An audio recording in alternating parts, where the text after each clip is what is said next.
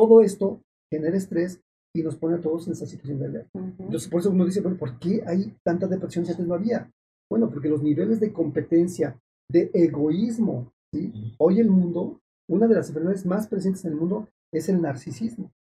Y entonces pensamos solo en nosotros y estamos viendo cómo me friego al otro para yo pasar encima de él. Todo esto genera muchísimo estrés, genera trastornos de ansiedad y entonces en estas situaciones de vida que deberíamos ser gente que tenemos, logramos apegos seguros con los niños, pues no lo alcanzamos, ¿no? Y entonces, y se va haciendo una cadena, un círculo vicioso, donde los niños van creciendo con esas condiciones, se habitúan a ello, porque el fenómeno de la habitación es un fenómeno natural. Ahorita, al ratito no vamos a escuchar el aire acondicionado público, aquí hay un aire acondicionado. Después de un rato que estamos platicando, ya no lo escuchamos, nos habituamos, es una capacidad adaptativa, pero eso mismo pasa con la violencia. ¿No? Lo mismo pasa con la inestabilidad económica. Y entonces, pero aunque ya me acostumbré, mi, mi segregación de sustancias este, de cortisol y demás están provocando que mi cuerpo no esté bien, ¿no? Y entonces, cuando el niño viene y viene llorando y no se quiere levantar a la escuela, ahorita que los papás están regresando a la escuela y que el niño le cuesta trabajo levantarse porque se acostumbró a desvelarse y el papá tiene que correr al trabajo, o le pego un gritote, o le doy un zape, o le jalo los pelos, o le digo una majadería. Y eso contribuye para apegos inseguros. El doctor Canales y su equipo de especialistas en Salud para Todos, en donde tu salud es nuestra prioridad. Comenzamos. ¿Qué tal? Muy buenos días en uno más de tus programas Salud para Todos Radio Online, en vivo desde el Centro de Información e Investigación, profesor doctor Alfonso Álvarez Bravo del Hospital Español de México. Cabe mencionar que es un programa sin fines de lucro. Nos puedes escuchar y seguir en todas las plataformas digitales como Salud para Todos Radio Online. Te invitamos a que toques esa campanita y que nos puedas este, escuchar. Les habla su amigo el doctor Roberto Canales, quien es médico internista y miembro de la Asociación Americana de Endocrinología Clínica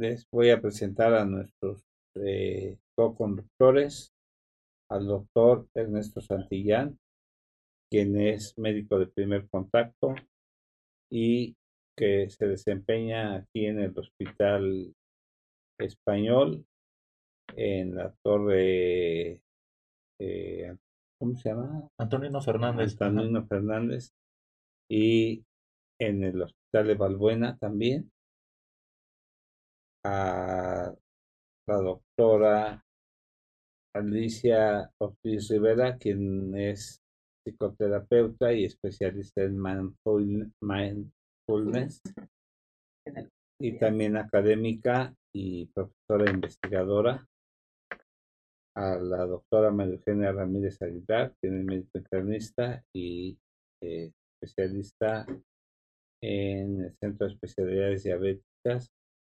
de la Secretaría de Salud. Maru. Buenos días. a todos. Y bueno, eh, nos visita también la psicóloga eh, Ana Candia. buenos días. Y al doctor Gabriel Rojas Poseros, quien es maestro en ciencias y ginecobstetra y hace su base aquí en el Hospital Español de México muchas gracias, Robert. Gracias por estar con nosotros. Casa llena, ya ves. Gabriel. El tema. Y, ahora invitado de super lujo al maestro eh, Miguel Ángel de León Miranda, que es uno de nuestros grandes invitados y parte de este staff. Como siempre, es un placer tenerte. Un placer, Miguel Ángel. Muchísimas gracias fundador y, director de Iscalti, con más de 20 años de trayectoria como psicoterapeuta psicoanalítico de niños y adolescentes. Su experiencia le ha permitido convertirse en un asesor de escuelas de padres de familia en cuanto a la implementación de estrategias en la formación de niños y adolescentes. Además, ha sido invitado experto en medios de comunicación como radio, TV, prensa e Internet es un líder cuya filosofía está centrada en el servicio a la comunidad uno de sus temas es intervenir en contra de expulsar.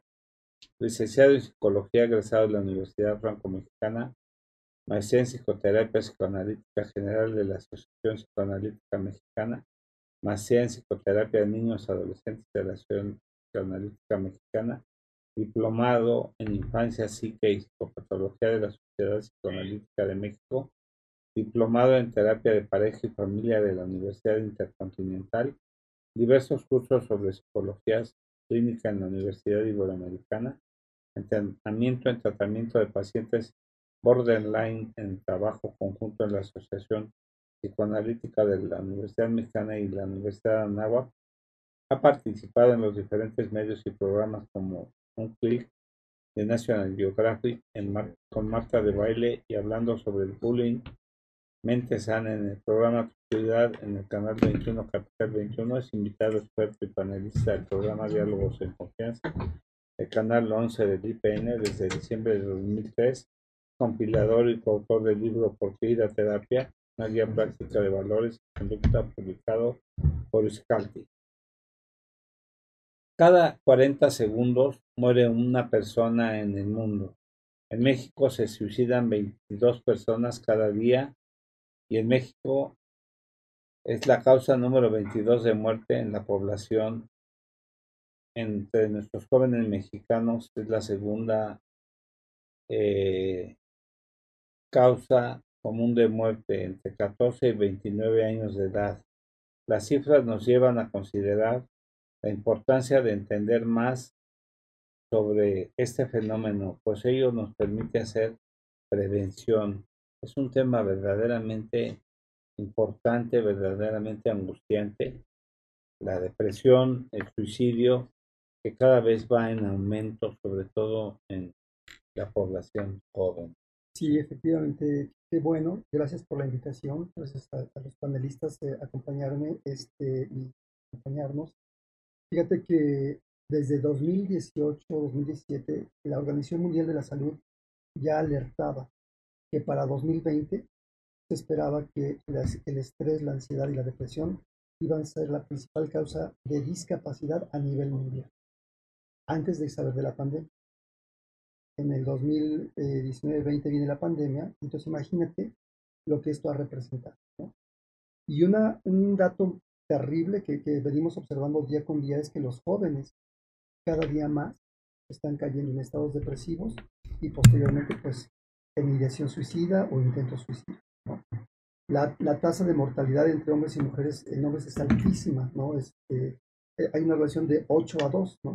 8 hombres consuman el acto del suicidio contra mujeres que nada más lo consiguen en, dos casos, ¿no? De cada 10, 8 en hombres, 2 en mujeres, ¿no? Pero hay muchísima gente que lo intenta, ¿no? Se, dice que hay como 20, 20 casos por cada, este, por cada uno de estos grupos que lo están intentando y, eso pues nos, nos plantea un problema de salud pública súper importante que requiere de la atención. Tengo años yo hablando y motivando a la gente a entender la importancia de trabajar en la educación psicológica, porque por años nos hemos preocupado y hemos trabajado en estimular a los niños en lo que es la educación cognitiva. ¿No? Le hemos dado una importancia terrible a la geografía, las matemáticas, la física, eh, bla, bla, bla, bla, Y la parte emocional, empezando por las escuelas, ¿no? No, no se ha preparado los maestros, ¿no? El maestro son los principales este, que se ven afectados por algo que se llama el burnout, ¿no? Que es una condición laboral en la que la gente se quema por la gran demanda y exigencia y el poco reconocimiento al trabajo. Entonces, todos estos son factores que van sumando para que una persona pueda caer en, depresión. ¿no? Entonces, para, para, entrar un poquito al tema, me gustaría primero mencionar un poquito qué es la depresión, ¿no? Este, y, y cómo el estrés tiene una relación directa con el tema de la depresión. Estrés es cualquier situación que estamos viviendo cotidianamente, ¿no? Ese ruidito que estamos escuchando aquí del aire acondicionado, ¿no? Las luces que me están dando aquí en la cara, el estar mirando si sus caras me muestran aprobación o no, este, imaginarme el público que está pensando, ¿no? Todo esto genera estrés. Y el estrés, que, tiene que ver con esta capacidad de, de, percibir o de interpretar las señales que estamos recibiendo, puede generar angustia. Y la angustia en general es algo bueno, es algo saludable, porque la angustia es algo que me sirve para prevenir. Si hubiera un peligro y yo no siento angustia, ni me entero, ¿no? El problema es cuando la angustia se vuelve en un trastorno de, angustia o de ansiedad. Y entonces, y bueno, después se vuelve crónico, ¿no? Pero entonces, si yo voy entendiendo que, porque mucha gente es que estoy angustiado, es que estoy ansioso. A ver, no es malo estar angustiado o ansioso. El problema es cuando se vuelve un trastorno. ¿Y cómo se vuelve un trastorno? Cuando ese estado de, ansiedad se convierte en algo eh, rígido, como estable todo el tiempo, que no hay momentos de relajación. Si todo el tiempo estoy preocupado, ansioso, esté pensando, imaginándome cosas, es cuando ya viene un trastorno, ¿no? Por ahí dicen los libros, un, un patrón de comportamiento rígido y estable, ¿no? Y entonces ahí es cuando mi cerebro empieza a producir sustancias, cortisol y un montón de situaciones que van alterando y me van poniendo en un estado de alerta, ¿no? Para, para o atacar o defender. Y entonces, bajo esta situación, cuando, es, cuando el cuerpo está totalmente en estos estados, se empiezan a producir sustancias en el cuerpo y últimos estudios marcan que esta generación de sustancias provocan inflamación en diferentes partes del cuerpo, ¿no? Y esas inflamaciones se van dando porque el cuerpo está avisando que algo está pasando. Y esa inflamación pone al cuerpo como en estado de enfermedad. Cuando uno está entra en estado de enfermedad, es un estado en el que bajan tus defensas, en el que tienes que estar como todo, todo se concentra para atender esa inflamación, ¿no? Por eso se dice en, estos estudios que hay medicamentos o hay pacientes que le dan el medicamento, le dan la terapia y no sirve, ¿no? Porque sigue este estado como de enfermar al cuerpo y estas inflamaciones tienen una afectación directa al cerebro. Es muy complejo todo el asunto. Sí. Miguel Ángel, entonces, ¿qué está pasando con la etapa infantil? Si esto no se cuenta a partir de la adolescencia, si se supone que es una etapa donde no tienen problema los niños, donde los niños tienen una... Todo es color de rosa.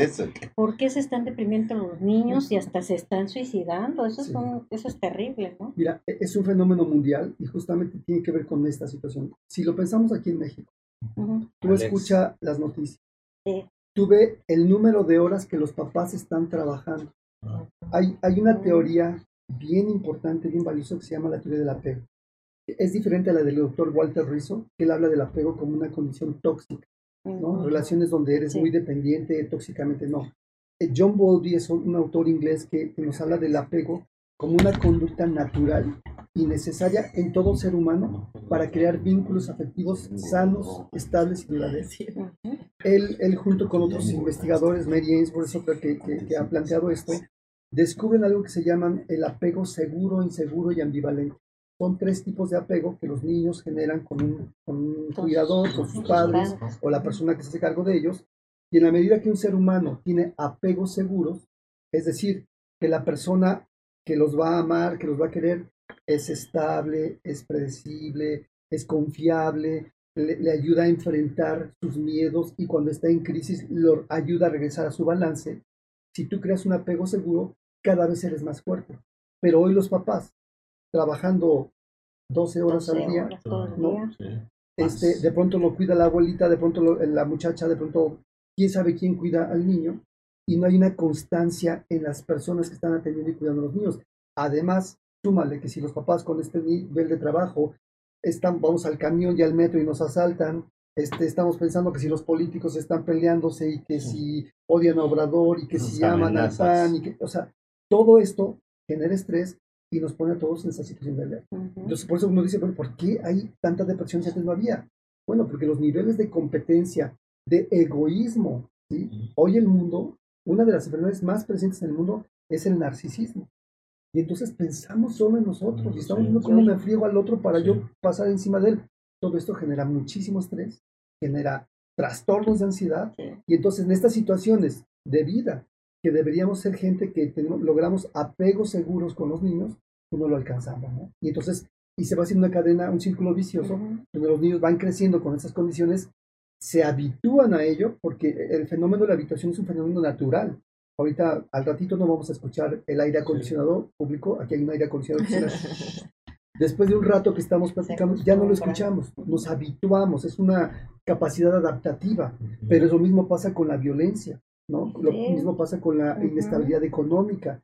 Y entonces, pero aunque ya me acostumbré, mi, mi segregación de sustancias este, de cortisol y demás están provocando que mi cuerpo no esté bien, ¿no? Y entonces, cuando el niño viene y viene llorando y no se quiere levantar a la escuela, ahorita que los papás están regresando a la escuela y que el niño le cuesta trabajo levantarse porque se acostumbró a desvelarse y el papá tiene que correr al trabajo, pues le pego un gritote o le doy un zape o le jalo los pelos o le digo una majadería. Y eso contribuye para apegos inseguros.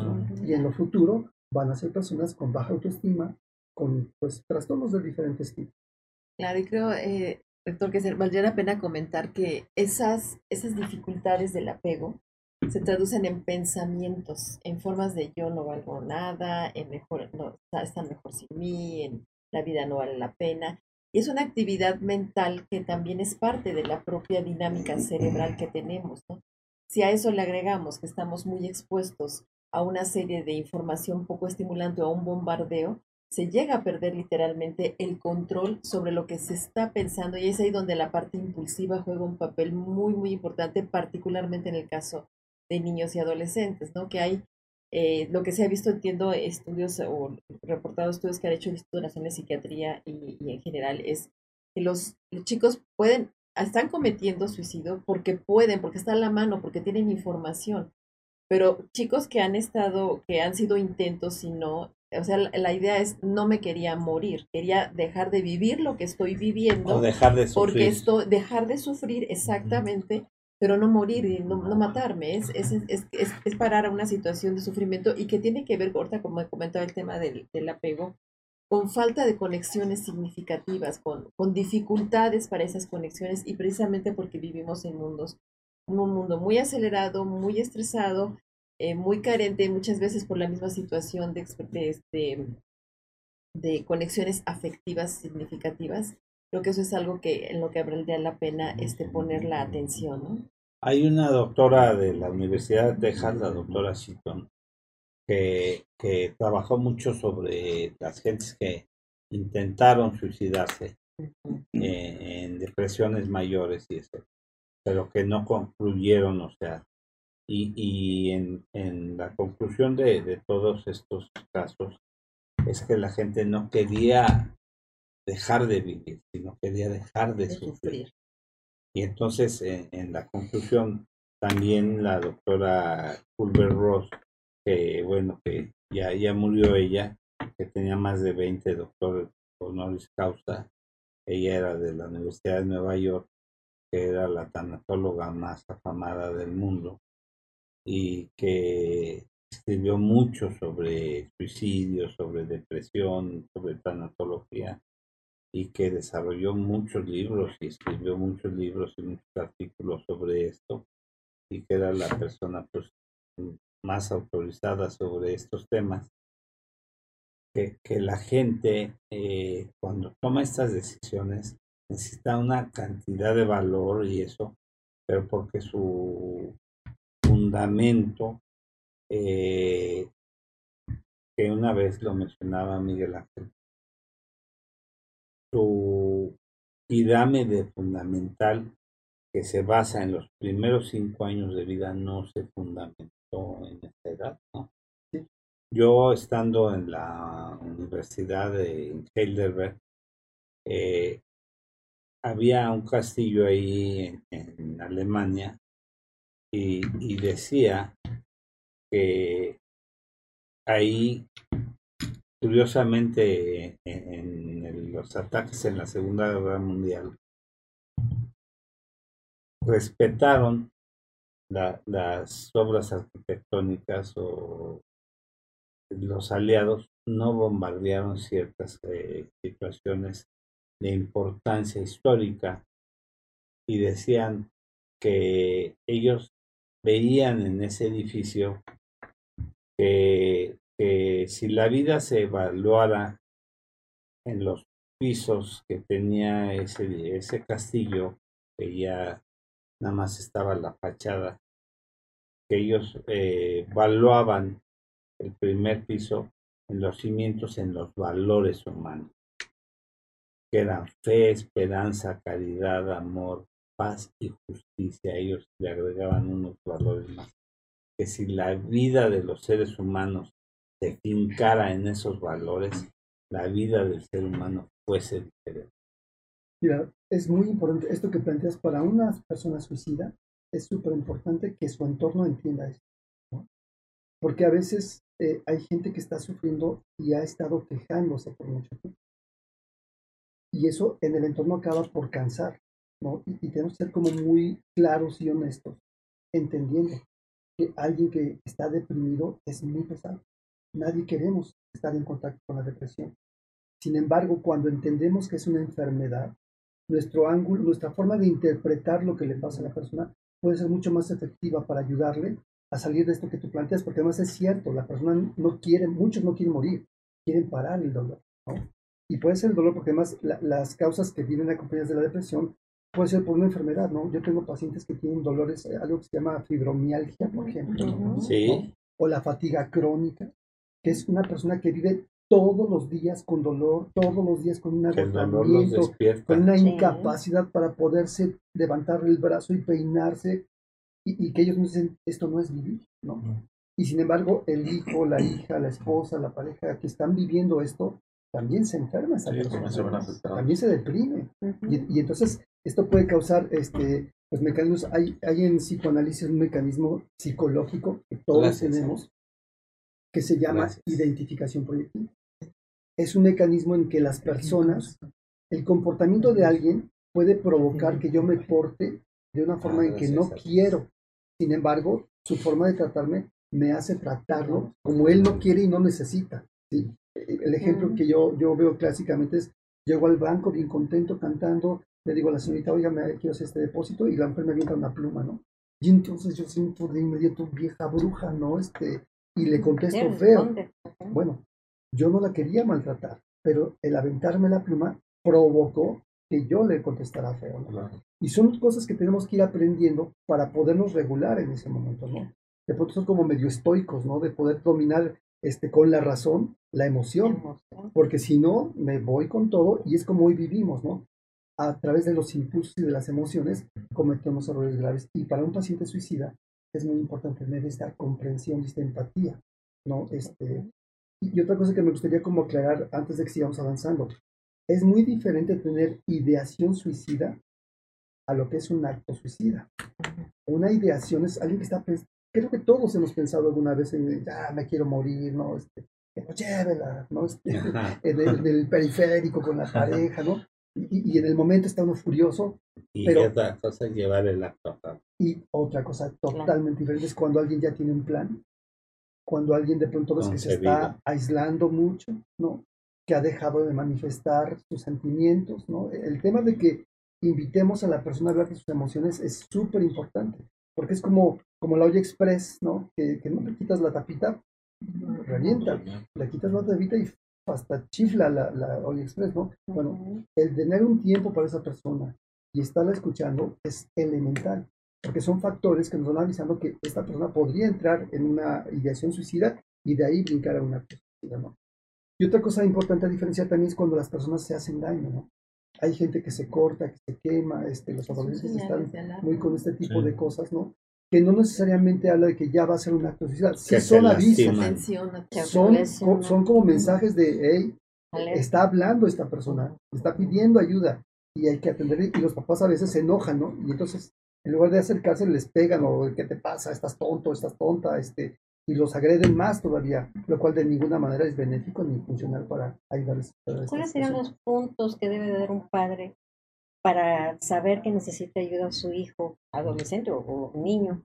Este, decir, si tiene esto, esto, por favor, llévenlos a, a una terapia.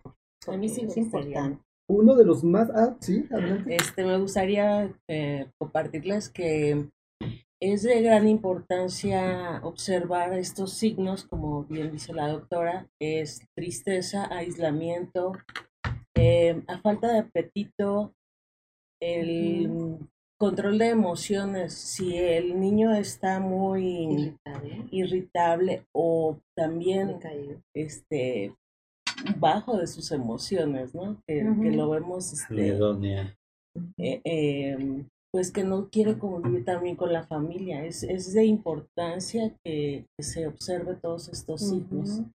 Y también pues en la, en la escuela se está observando, algunas este, profesoras sí son profesionales, éticas, que sí nos, este, yo como mamá, sí nos envían algún recadito y esto pues son signos eh, urgentes de atención. Que haya cambios notables, no sé, que se note también que lo, algo que disfrutaba mucho el niño, la niña, el adolescente, lo deje de hacer, ¿no? Que empiece a generar un sentido precisamente como desconexión, ¿no? A observar. Este, fíjate que hay muchísimos saludos, qué bueno que están con nosotros. El tema que estamos revisando es suicidio y, y depresión. Por favor, acompáñanos en todas las redes sociales, Instagram, Facebook, activa esa campanita y sobre todo en Instagram, donde se están bajando podcasts para que los puedas leer y repetir. Asimismo en Spotify y Google puedes bajar estos podcasts e, y escucharlos cuando tú quieras. Por favor, mándanos las preguntas, mándanos tus comentarios, lo que quieras que revisemos. Hay muchos saludos. Mira, nos está este saludando Beto Ben Briones. Saludos al doctor Canales. Ah, Ernesto Santillán. ¿Eres tú? ¿Es tu el gallo, el gallo. Ah, pues, ¿y cómo lo distingo aquí en Facebook? ¿Se llama igual? gallo. Pues sí, pero pues cómo lo distingo y tu hijo también es este, este no, Ernesto Santillán, ¿no? ¿no? Ya, Leonardo. ya cambió. Sería Ernesto Cuarto, ¿no? No, imagínate. Bueno, el doctor Ernesto Santillán, si nos eh, déjame ver aquí. Él dice, la, la alteración en la secreción de adrenalina y dopamina es la constante en la angustia y el estrés constante y es el catalizador una, de una mala comunicación en el ámbito familiar, escolar y social. Rosa de imagen, buen día, tema muy importante. Lupita Hernández lo está viendo, eh, Alicia Ortiz también estás más, saludando a todos. y a Ales Cajada Verde, saludos a todos, gracias. Yeya Salinas, buenos días, saludos. Marta Cruz, hola doctor Poceros, muy interesante, gracias.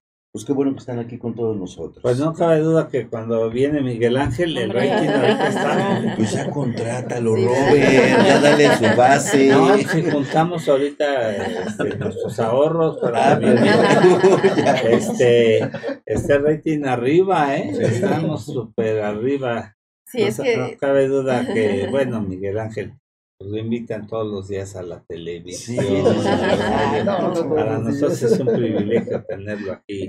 Y además, que siempre nos ha favorecido con, con ida a nuestros programas hace ya 10 años, Miguel. Ya, son 10, Se acaban de cumplir 10 años, ¿no? Ya, cumplimos 10 años. Pero pues por pandemia no hubo festejo, pero ah, pues lo contamos con Navidad, ¿no? Ya estamos en 35 no, ahorita. Para el día del médico. Sí doctor, y pues también este, nos está saludando el doctor Jaime Kleiman. y nos agradece por estar conmigo en este momento tan difícil. Es un sincero pésame, acompañamiento. Estamos con ustedes Jaime, por la pérdida de Jaime, estamos contigo desde aquí. Ayer falleció su hermana, el doctor Kleiman. Créeme que hay veces que no tenemos las palabras que quisiéramos decirte para decirte que nuestro corazón, nuestro pensamiento y nuestro sentimiento está contigo. Te mandamos un abrazo desde aquí, muy sincero, diciéndote que te abrazamos y que estamos unidos a ti en tu dolor, en tu pena y que esperamos que esa confrontación espiritual llegue a ti y a tu familia de parte de todo el equipo de Salud para Todos. que te apreciamos, te queremos, te admiramos y te profesamos un gran respeto a nuestro querido amigo y maestro también, Jaime Kleiman, de todos, de parte de todos. Y este, pues desafortunadamente, como dicen el show, tiene que continuar y esperemos que su hermana pues descansen. Yo tengo un artículo que, escribí que, se llama algo sobre la depresión, que está escrito en, en, en mundo odontológico, que se llama algo sobre la depresión. Ah, ya hace como 10 años, sí, compartirlo. Sí, se lo voy a pasar a Sai para que lo para que lo ponga y está en el índice en el índice sí, internacional. Sí. pues qué padre, imagínate. Sí, y trae más de 60 referencias bibliográficas. Ya muchísimas, Rubén. Sí, ni yo y, y, va, y va con mucha orientación sobre la parte también odontológica. Yo daba clase en un instituto de, de desarrollo eh, profesional para la odontología. Y entonces este escribí ahí varios artículos eh, sobre el manejo del dolor, sobre uno de depresión y, se publicó y entonces este es un bueno yo siento que es un hay un índice en inglés incluso y este se lo, se lo voy a pasar a Sai para que lo, lo replique aquí en nuestra, sí, Sí, sí, Pues se me hace interesante y ahí menciona algunos aspectos importantes eh, que bueno, ya hay cosas nuevas del, de la taxonomía, de la clasificación de la depresión, pero ahí habla pues, de todo lo que, hace el, paciente deprimido, los escalones que va llevando y una de las cosas muy importantes, la anedonia, o sea, la incapacidad de sentir placer. Esa incapacidad de sentir placer Ah, yo tuve la oportunidad cuando salieron los primeros inhibidores de la recaptura de la serotonina, eh, ser speaker para Pfizer en la división de neurociencias. Eh, yo daba las pláticas este, con la con el Artuline, con la sertralina. y, y entonces también daba las prácticas para Viagra, cuando salió el Viagra, curiosamente. Y un día me llevaron a hacer un examen a título de suficiencia, me llevaron a hablar de Viagra a un hospital psiquiátrico que está en, en el este en la carretera Pachuca.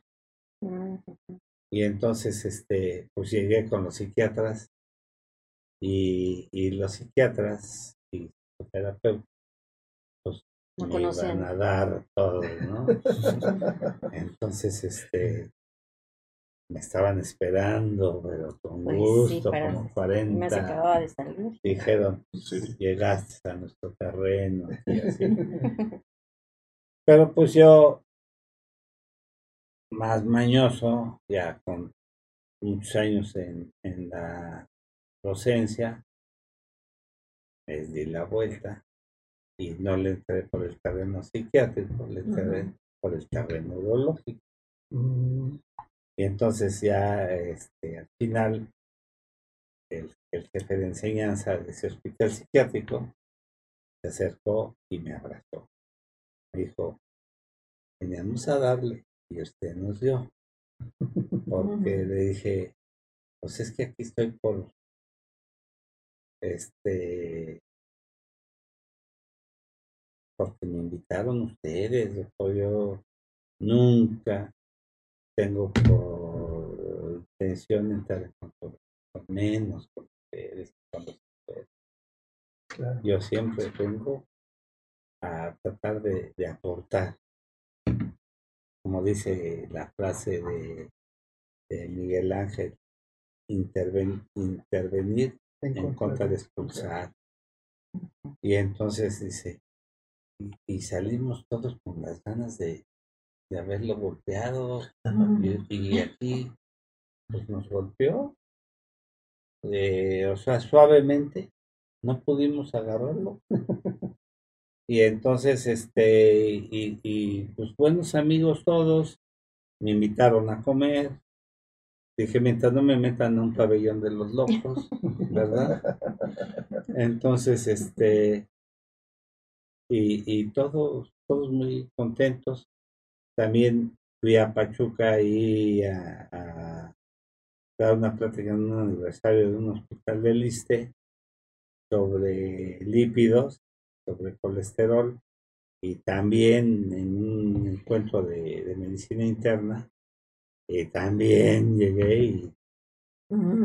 Pero yo siempre aprendí de mi señor padre, que tú lo conociste muy bien, Miguel, decía,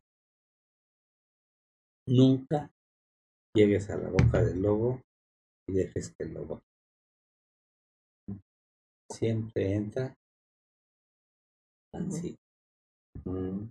Y si ves que te empiezan a comer, ¿qué? Sal. Respetuosa. Nunca agrego. Es la mejor Claro. La verdad que... Es la que no se lleva. Exacto. Y pensando en esta línea de la depresión y del, y del suicidio, fíjate que justo la depresión es enojo o ira, agresión, que en lugar de expresarla, la dirijo contra mí. ¿no? El 90% de los casos de suicidio son personas deprimidas. las otros, los otros factores pueden ser la psicosis, por ejemplo, los esquizofrénicos son personas, un, esquizofrénico es una persona que ve, ve cosas que, los demás no vemos, escucha voces, ¿no? Y a veces escucha voces que le dicen, mátate o mata tal, ¿no? Y entonces estas personas, por este desequilibrio mental, pueden cometer suicidio. Eh, también hay jóvenes que de pronto en un arranque de enojo, de desesperación, por accidente, ¿no? O, a veces algunos que conducen temerariamente, ¿no? Esos son indicadores que debe de la gente escuchar, ¿no? En el caso de los niños, cuando un niño deja de jugar, eh, eh, la característica más importante y clave del niño es que un niño que juega está sano, ¿no? Aunque se porte mal en la escuela, si está jugando, nos habla de que algo está bien funcionando ahí, ¿no? Y los adolescentes, que hay que ser cuidadosos porque un adolescente tiene a aislarse, ¿no? Es de manera natural, se espera que un adolescente tenga momentos de aislarse, ¿no? Pero cuando esto es repetitivo, cuando esto es algo muy constante y que no tolera el... Hay dos cosas que un niño y un adolescente deben haber logrado a los 5 o 6 años, es saber competir y saber compartir. Un chico, una chica que no compite, que no comparte, son cosas que tenemos que estar este, cuidando y estar muy atentos, ¿no? Porque este, se puede estar arriesgando a un tema de, depresión o de suicidio, por lo tanto, ¿no? Y respecto a lo que comentaba Miguel, hace, hace, decía esta, esta parte como de la identificación proyectiva, ya hay desde las neurociencias estudios también sobre estas estructuras, son las neuronas espejo, que también ah, nosotros estamos replicando mucho esas conductas sociales. Entonces, ahorita el tema con los niños, por una parte, en niños y adolescentes sobre todo, se encuentran en una etapa de su desarrollo en donde son muy proclives a las conductas de riesgo, en particular los adolescentes. Y hay, es mucha la facilidad que se tiene actualmente de tener eh, acceso a, elementos de alto riesgo al grado de poder atender, fácil, relativamente fácil, atentar contra su propia vida, ¿no? Y es algo que se está viviendo en el, en el ambiente como mensajes, en las redes, en los, en los grupos de, de jóvenes que, que, que, incluso hacen retos de ver quién toma las conductas suicidas más, eh, dañinas, más riesgosas. Entonces, creo que es bien importante tener vínculos muy cercanos, muy afectivos, mucha comunicación eh, tener en cuenta que esa parte de la conexión es vital porque de ahí viene la capacidad de generar un sentido de pertenencia, un sentido de ser validada mi propia existencia, un sentido de le importo a alguien, alguien está conmigo, no está solo.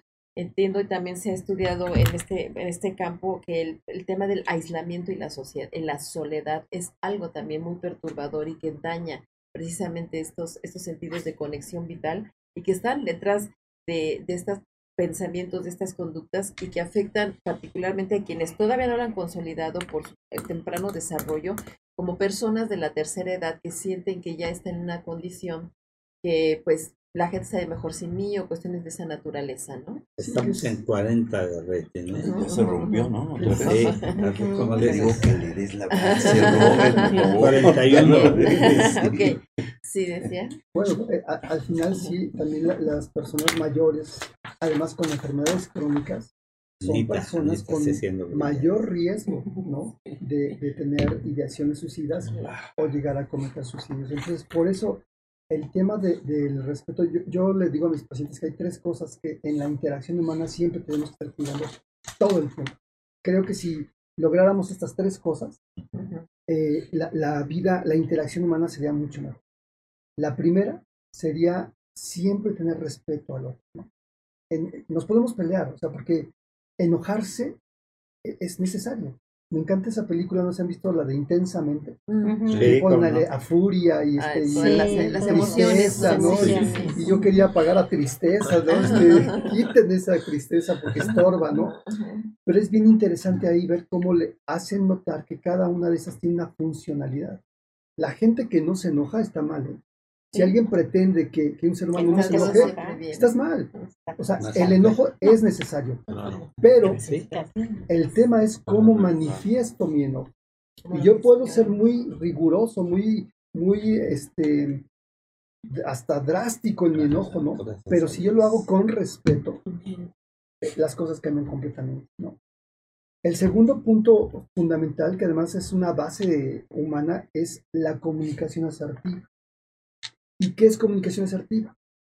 Una persona que es asertiva defiende sus derechos sin faltarle al respeto a los derechos del otro, ¿sí? pero los comunico. Porque hay muchas personas que se lo guardan todo. Hay, aprendemos, porque eso se aprende, o sea, de, manera que un niño viene con la ansiedad de expresarse, pero si en casa somos papás muy rigurosos, muy perfeccionistas, muy de las normas y de las formas, pues cállate, no sé si respeto. Eso no se dice. No llores, cállate, no te pongas como loco. El no, el no, el no a las expresiones emocionales puede ser muy nocivo. Por supuesto, ¿no? Y entonces, comunicarme asertivamente, respeto, ¿no? Comunicarme asertivamente. Paul Vaslavic es un teórico de la comunicación que dice, hasta cuando no hablamos, comunicamos. No hay manera de que no comunique. Me quedo callado, pero ¿y qué estoy comunicando? ¿Y qué interpreta el otro? Exacto, ¿no?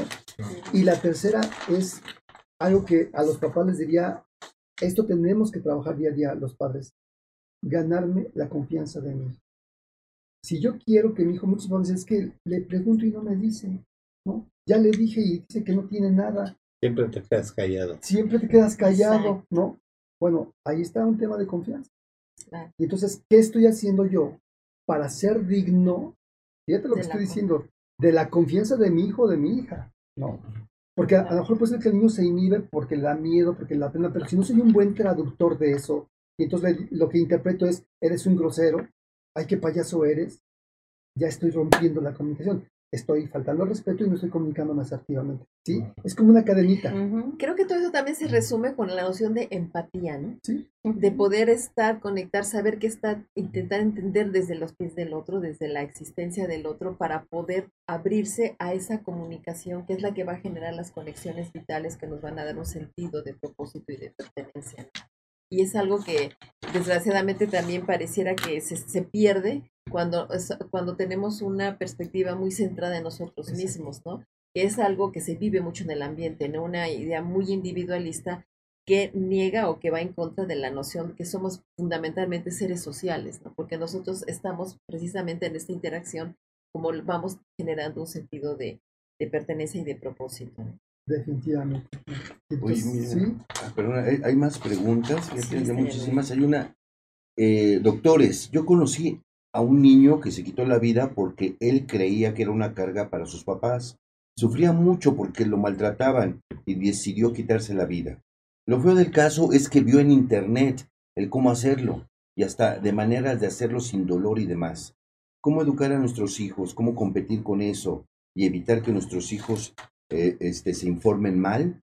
Me obligó mucho la naturaleza porque conocí a la mamá y adoraba a su hijo, vivía para él. ¿Qué hacer con algo así? Gracias por el tema, Viviana.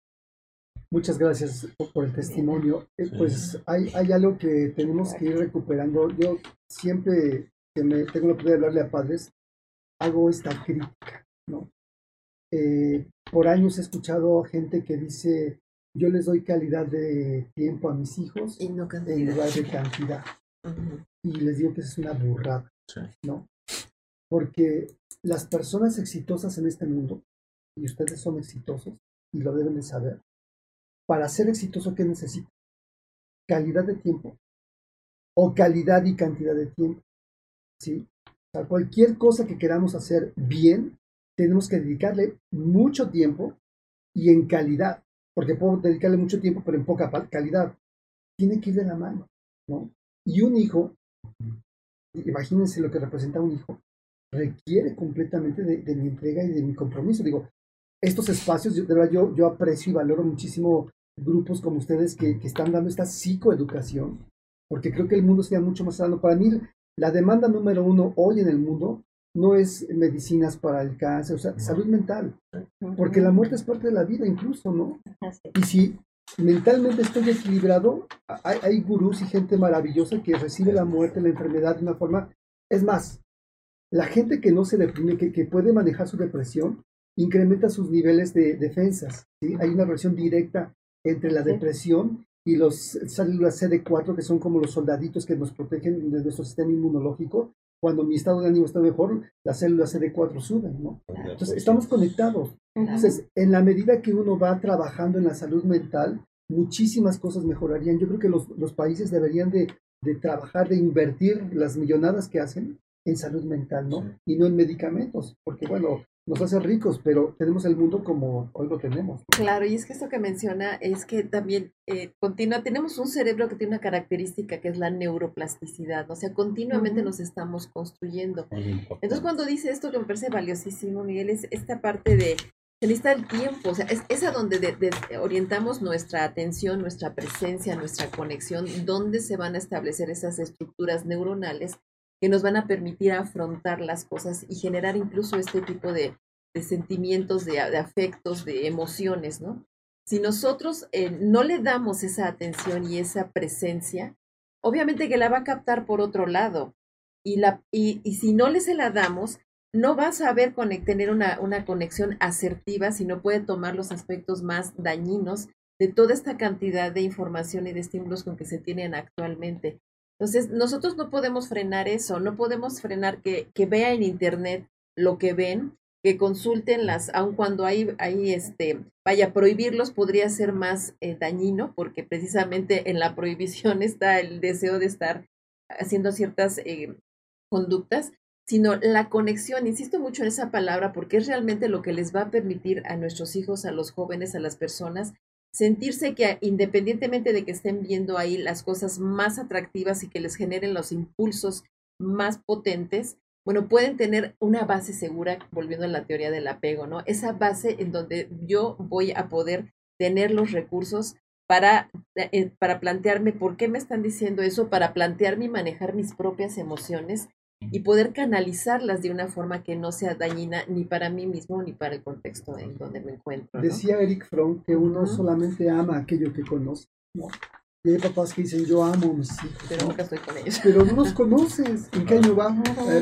¿Qué le gusta? es que nadie puede dar lo que no tiene. O sea, lo, lo, lo que enseñan en, en todas las buenas terapias, que primero se tiene para poder decir, yo amo a alguien porque yo me amo. Entonces, eh, si alguien no, no, no aprende a amarse, no puedes decir yo amo a otra persona. Entonces, el conocimiento de, de la propia persona se basa en, en amarse uno para poder decir yo amo a, otra persona. Y fíjate, conecta desde la neurobiología, ¿no? Con lo de las neuronas espejo que decía la doctora.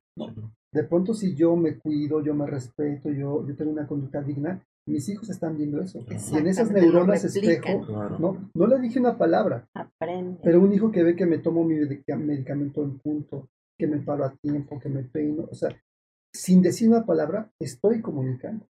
Y el hijo está aprendiendo. Pero si me levanto reflexión, maldigo, maldigo a la esposa, este, hablo con maldiciones.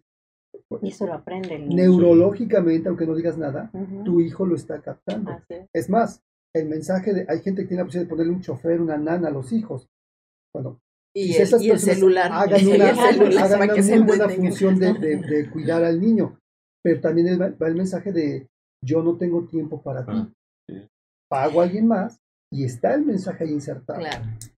Y algo también que me este de los de los conexiones es que hay una neurotransmisor que es la oxitocina, que es la hormona del amor, del vínculo junto con la dopamina, las endorfinas y la serotonina, ¿no? Pero es que son sustancias que solo se secretan en ese contacto cercano, afectivo, en ese apapachito, en esa, en esa escucha, en esa mirada atenta. Ahí es donde se están tejiendo esos vínculos.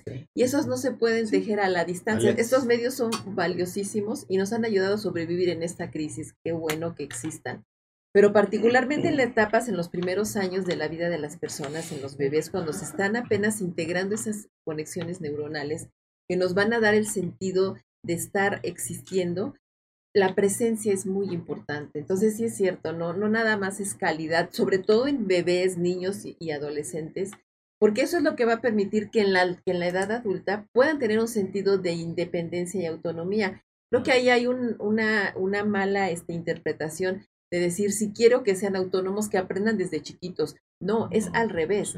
Deben de estar muy acompañados, contenidos, porque eso es lo que les va a permitir aprender a gestionar sus emociones, a conocerlas, a expresarlas, a compartirlas, a conectar con los demás y eso va a permitir que en la vida adulta realmente puedan ser personas autónomas, independientes, pero a la vez solidarias, a la vez capaces de pertenecer al colectivo. ¿no? Y doctor, todo esto que estamos platicando, hay, hay, hay, en la teoría lo que se llama factores de protección y factores de riesgo, ¿no?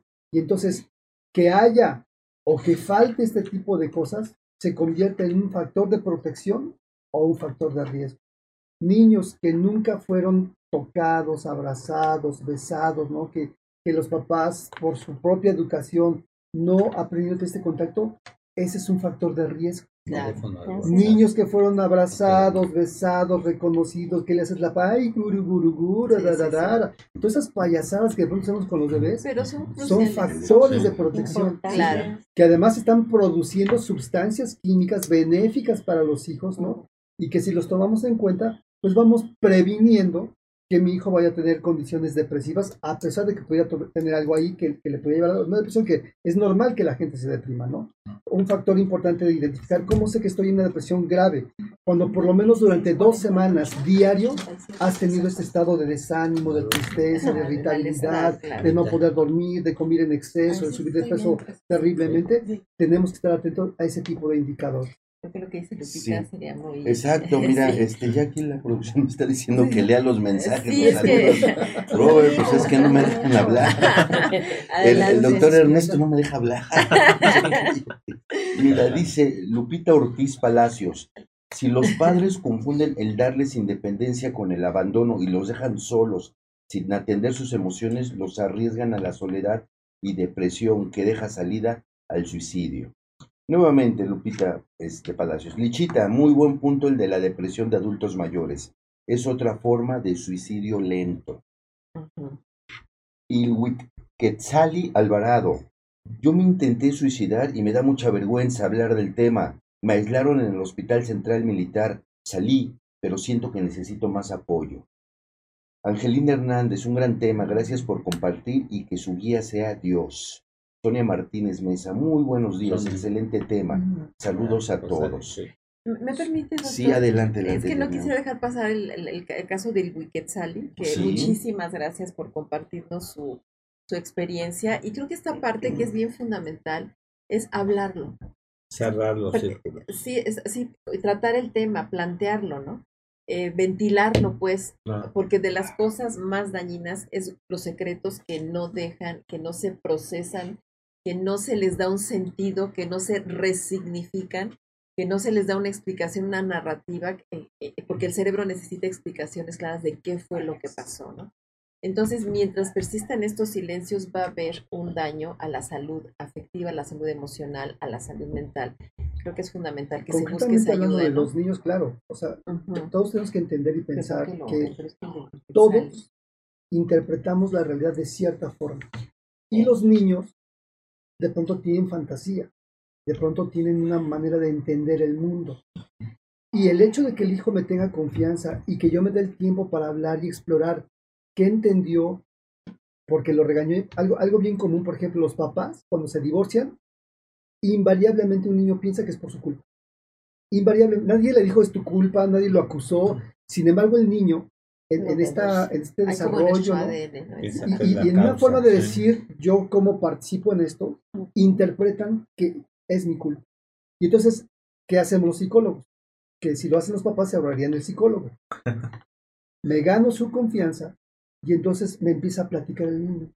Es que yo creo que mis papás se divorciaron porque el otro día yo hice esto y mi papá me pegó. Y entonces mi mamá le gritó a mi papá. Y entonces en estos eventos que, van, sucediendo, ellos van a hacer una interpretación de esta realidad y acaban por, y si eso se repite, acaban por convencerse de que ellos son malignos y que son los culpables de que los papás estén separando. Entonces, cuando tengo confianza con el niño y yo le aclaro, oye, ¿y podría haber otra razón para esto? ¿Te has dado cuenta de otros temas? Le ayuda al niño a pensar en otras posibilidades y en otra forma de interpretar esa realidad, ¿no? Que eso es lo que finalmente nos lleva a madurar, a diferenciarnos de los papás, ¿no? A entender las emociones. Los papás también se enojan y tienen errores. A veces los niños creen que los papás son perfectos. Entonces, este, esto requiere un tiempo, ¿no? Este, yo, yo le decía en algún momento a, a, mi esposa, el día que tengamos un hijo, por lo menos voy a dejar una hora a la semana, así como a mis pacientes les dejo una hora de hora enterita para ellos, por lo menos a mi hijo una hora a la semana. Yo no sé si tú tengas esa posibilidad, pero agéndate una hora a la semana con tu hijo, que hagan lo que tu hijo quiere y creo que va a ser completamente terapéutico y vinculador con, con tu chamaco o chamaca. Al final de cuentas va a ser más de una hora, ¿no? Idealmente, claro, por supuesto, ¿no? Y es que un niño que no tiene esa, esa retroalimentación, eh, como dice, es muy probable que genere esos sentimientos de culpa y de vergüenza. Y, lo menciono porque aquí dice Ilwi Quetzali que es que le da mucha vergüenza, ¿no? Hablar de las cosas. Y es esa idea de algo está mal en mí, que no tengo la atención, que no tengo la presencia, que no tengo, o yo soy el culpable. O el apoyo. Exactamente, ¿no? Y, y, se empiezan a generar esas ideaciones de malestar, de... el, el, problema es que cuando no se cierra ese círculo o no se cierra ese apoyo, hay la posibilidad de que pueden volverlo a intentar. O sea, puede volver eh, sí, ah. y ese es uno de los indicadores más importantes. Cuando alguien ya tiene intentos de suicidio, aguas, ¿no? Hay que estar con los, las lámparas así totalmente atentas porque podría cometerlos. Sobre todo en depresiones límites o en depresiones esquizofrénicas o paranoias Que, que tienen intentos suicidas recurrentes. Y saben otra cosa, doctores, queridos eh, audiencia, es también ser muy cuidadosos con nuestras palabras, porque el lenguaje que utilizamos tiene un correlato en nuestra percepción del mundo, en la manera en que se están integrando estas estructuras neuronales, estas conductas. Y cuando estamos generando un lenguaje negativo, continuamente crítico, continuamente desacreditador, descalificador, se empieza a generar ese malestar, ese malestar, ese malestar. Y ahora las expresiones de ese malestar pueden llegar a ser tan, tan graves como estas conductas, ¿no? Entonces, observar también la manera en que nos estamos vinculando. Para empezar con nosotros mismos, ¿qué palabras nos decimos? Estoy mal, soy una X, Y, Z, no, no sirvo para nada, etcétera, todo me sale mal. Eh, eh, observar esa actividad mental porque precisamente eso es algo que está detrás también de estas conductas tan impulsivas y tan destructivas. Con los jóvenes yo, yo a papás les diría otra cosa. Hoy está muy de moda el tema de ser youtubers o speakers ahí en, la red. Y entonces cuando un muchacho empieza a tener éxito, ¿no? Y que le dan like, ¿no? O que tienen reproducciones, también se vuelve un factor que, que, para ellos, en esta construcción de la imagen del adolescente, en esta necesidad de aceptación y de reconocimiento y de validación, el tema de que no tengan los suficientes likes se puede volver un problema eh, adictivo y puede estar revelando un problema afectivo en el muchacho, ¿no? Un muchacho que se deprime porque no le dieron los likes, este, ayer tuvo 100 mil likes y hoy nada más tuvo 50 mil, ¿no? Este, y, de verdad que se deprimen, también hay que estar atendiendo porque lo que revela esto es que hay una falta de, le llamamos fortaleza yoica, su madurez es muy endeble, es un chico muy inmaduro. Y entonces hay que irlos acompañando también, ¿no? Como para fortalecer esta personalidad, esta identidad, esta autoestima y lo que marcaba la doctora es elemental. Hay familias que están acostumbradas hasta a hablarse, ¿qué pasó pendejito? ¿Cómo estás? ¿No? Este, es de cariñito. Híjole, eh, lo, que conllevan a veces las palabras y lo que, insisto, lo que el muchacho puede estar interpretando de ese mensaje en lugar oye, qué inteligente eres, o qué guapo eres, o qué limpio eres, si no es guapo mi hijo, pero mm. qué disciplinado eres, como encontrar estas cualidades o factores benéficos, exacto.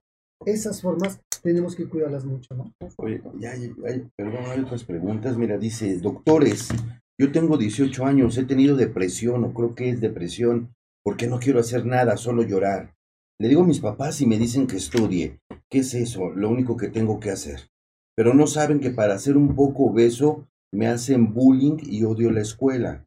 Por todos lados veo ataques y la verdad uno sí piensa que, que no, si no estuviera en la vida de alguien sería mejor. Ustedes como especialistas, eh, ¿qué me recomiendan hacer? Gracias por el tiempo que nos dan con estos espacios. Los vi sin querer y fue un alivio para mí. Gracias, Anónimo. Pues te felicito, qué bueno que te estás... El primer paso que esto que estás haciendo ahorita es el primer paso.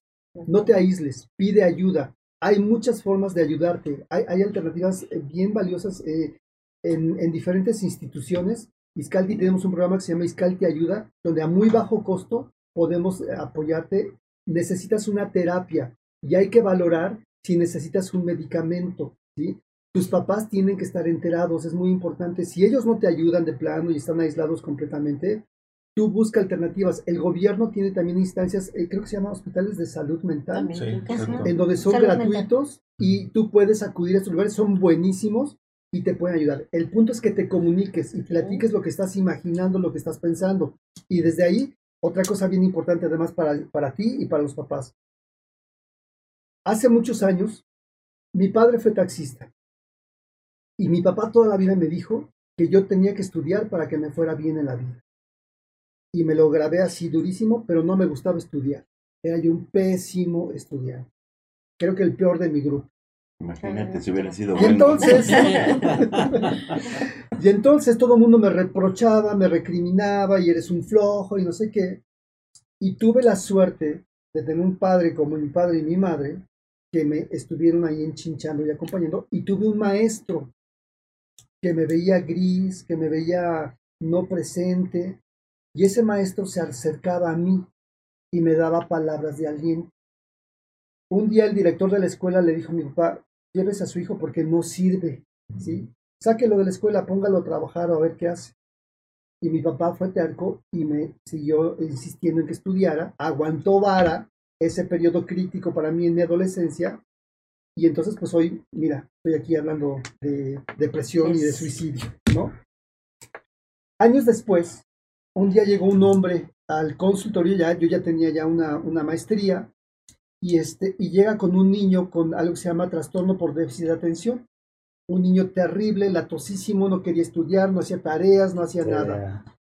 Y cuando el papá me, se presenta conmigo, eh, lo, llego, lo veo llegar, llega en una Homer, ¿no? con guardias de seguridad, súper enjollado el hombre. Y yo dije, pues mi papá me dijo que el que estudia le va bien. Y yo dije, este señor tiene un doctorado, este, maestrías, ¿no? Yo pensé, súper estudioso este hombre, porque mira nomás, se le ve. se llega y se siente el señor y me platica, oye, fíjate que mi hijo me lo manda de la escuela porque no estudia, no sé qué. Ah, lo, voy entrevistando y cuando llegamos a la parte de decirle, ¿y, ¿y, cuál es su último grado de estudios? El señor me dice, tercero de primaria, y en ese momento sentí un vuelco en el corazón y dije, este es narco, ¿no? Este, con este dinero y esta cosa espectacular, es narco este, ¿no? ¿Quién, ¿quién vino al consultorio? Y dije, ¿y a qué se dedica? Y entonces el señor me dice, fíjate que yo era como mi hijo, ¿sí? Era súper flojo, no me gustaba la escuela, me aburría, pero era yo muy intrépido, muy osado.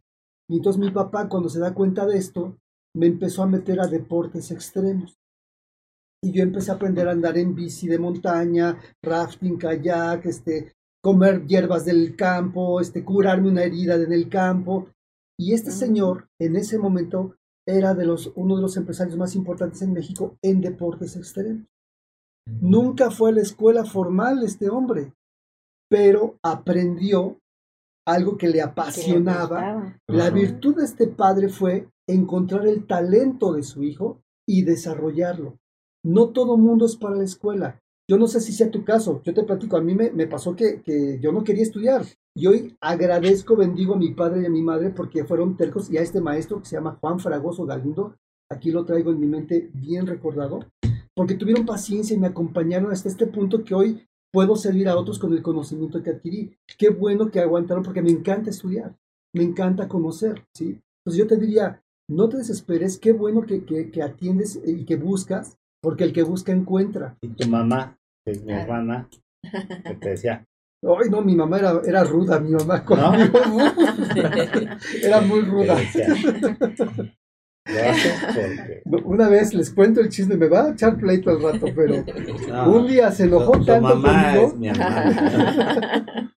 por flojo que era yo, que me hizo unas orejas de burro y me sentó en el medio del patio del edificio donde veíamos para que me diera vergüenza, ¿no? Le digo, mamá, eso me traumó, mamá, eso casi me suicido por eso, ¿no? Este, no, yo creo que el tema de, que, de que puedas tú también, eh, hay una parte de responsabilidad tuya recibe, los papás se equivocan, ¿eh? pero, si puedes retener la parte buena de los padres, de cualquier persona, eso te nutre, eso te alimenta. Y entonces no te victimices, porque eso pasa también mucho cuando uno se deprime. A veces aprende uno a manipular y entonces ya me tiro y quiero que todo me cargue y me levante. No, no se vale eso. Hay que atenderse y qué bueno que estás buscando. Y, y, esto que comenta también se me hace bien interesante y creo que sería un tema para otra de nuestras charlas, pero habla de esas inteligencias múltiples y de esa inteligencia emocional, ¿no? Y también de esa tendencia que tenemos a hacer estereotipos, ¿no? Y la importancia de abrir nuestra mente, de saber escuchar, atender para no dejarnos llevar por prejuicios que, que nos cierran la comunicación, ¿no? Pero creo que una cosa muy importante es tener esa capacidad de conectar con los hijos para tratar de entender para ser empáticos con qué es lo que están queriendo expresar, cuáles son sus talentos, cuáles son su, su sensibilidad, qué es aquello que les hace sentir vivos, que les hace sentir, porque eso es este, la inteligencia emocional y el saberlo manejar, ¿no? Y si queremos que nuestro hijo, nada más lo vamos a querer porque traiga dieces en matemáticas, porque traiga dieces en, en X o Y, podemos estarle realmente haciendo un daño, ¿no? Por supuesto, ¿no? Y pensando en mis expectativas, sin conocer a mi hijo, ¿no? Hace rato decíamos, solo amo lo que conozco. Bueno, un padre que conoce a su hijo puede ver las posibilidades que tiene este hijo, aunque no le gusten las matemáticas, ¿no? Exacto. Capaz que es un buen futbolista. Tengo otro paciente, otra, otra experiencia de, vida. Tengo un paciente que quiero y admiro, Yannick, búsquenlo, Yannick Ale.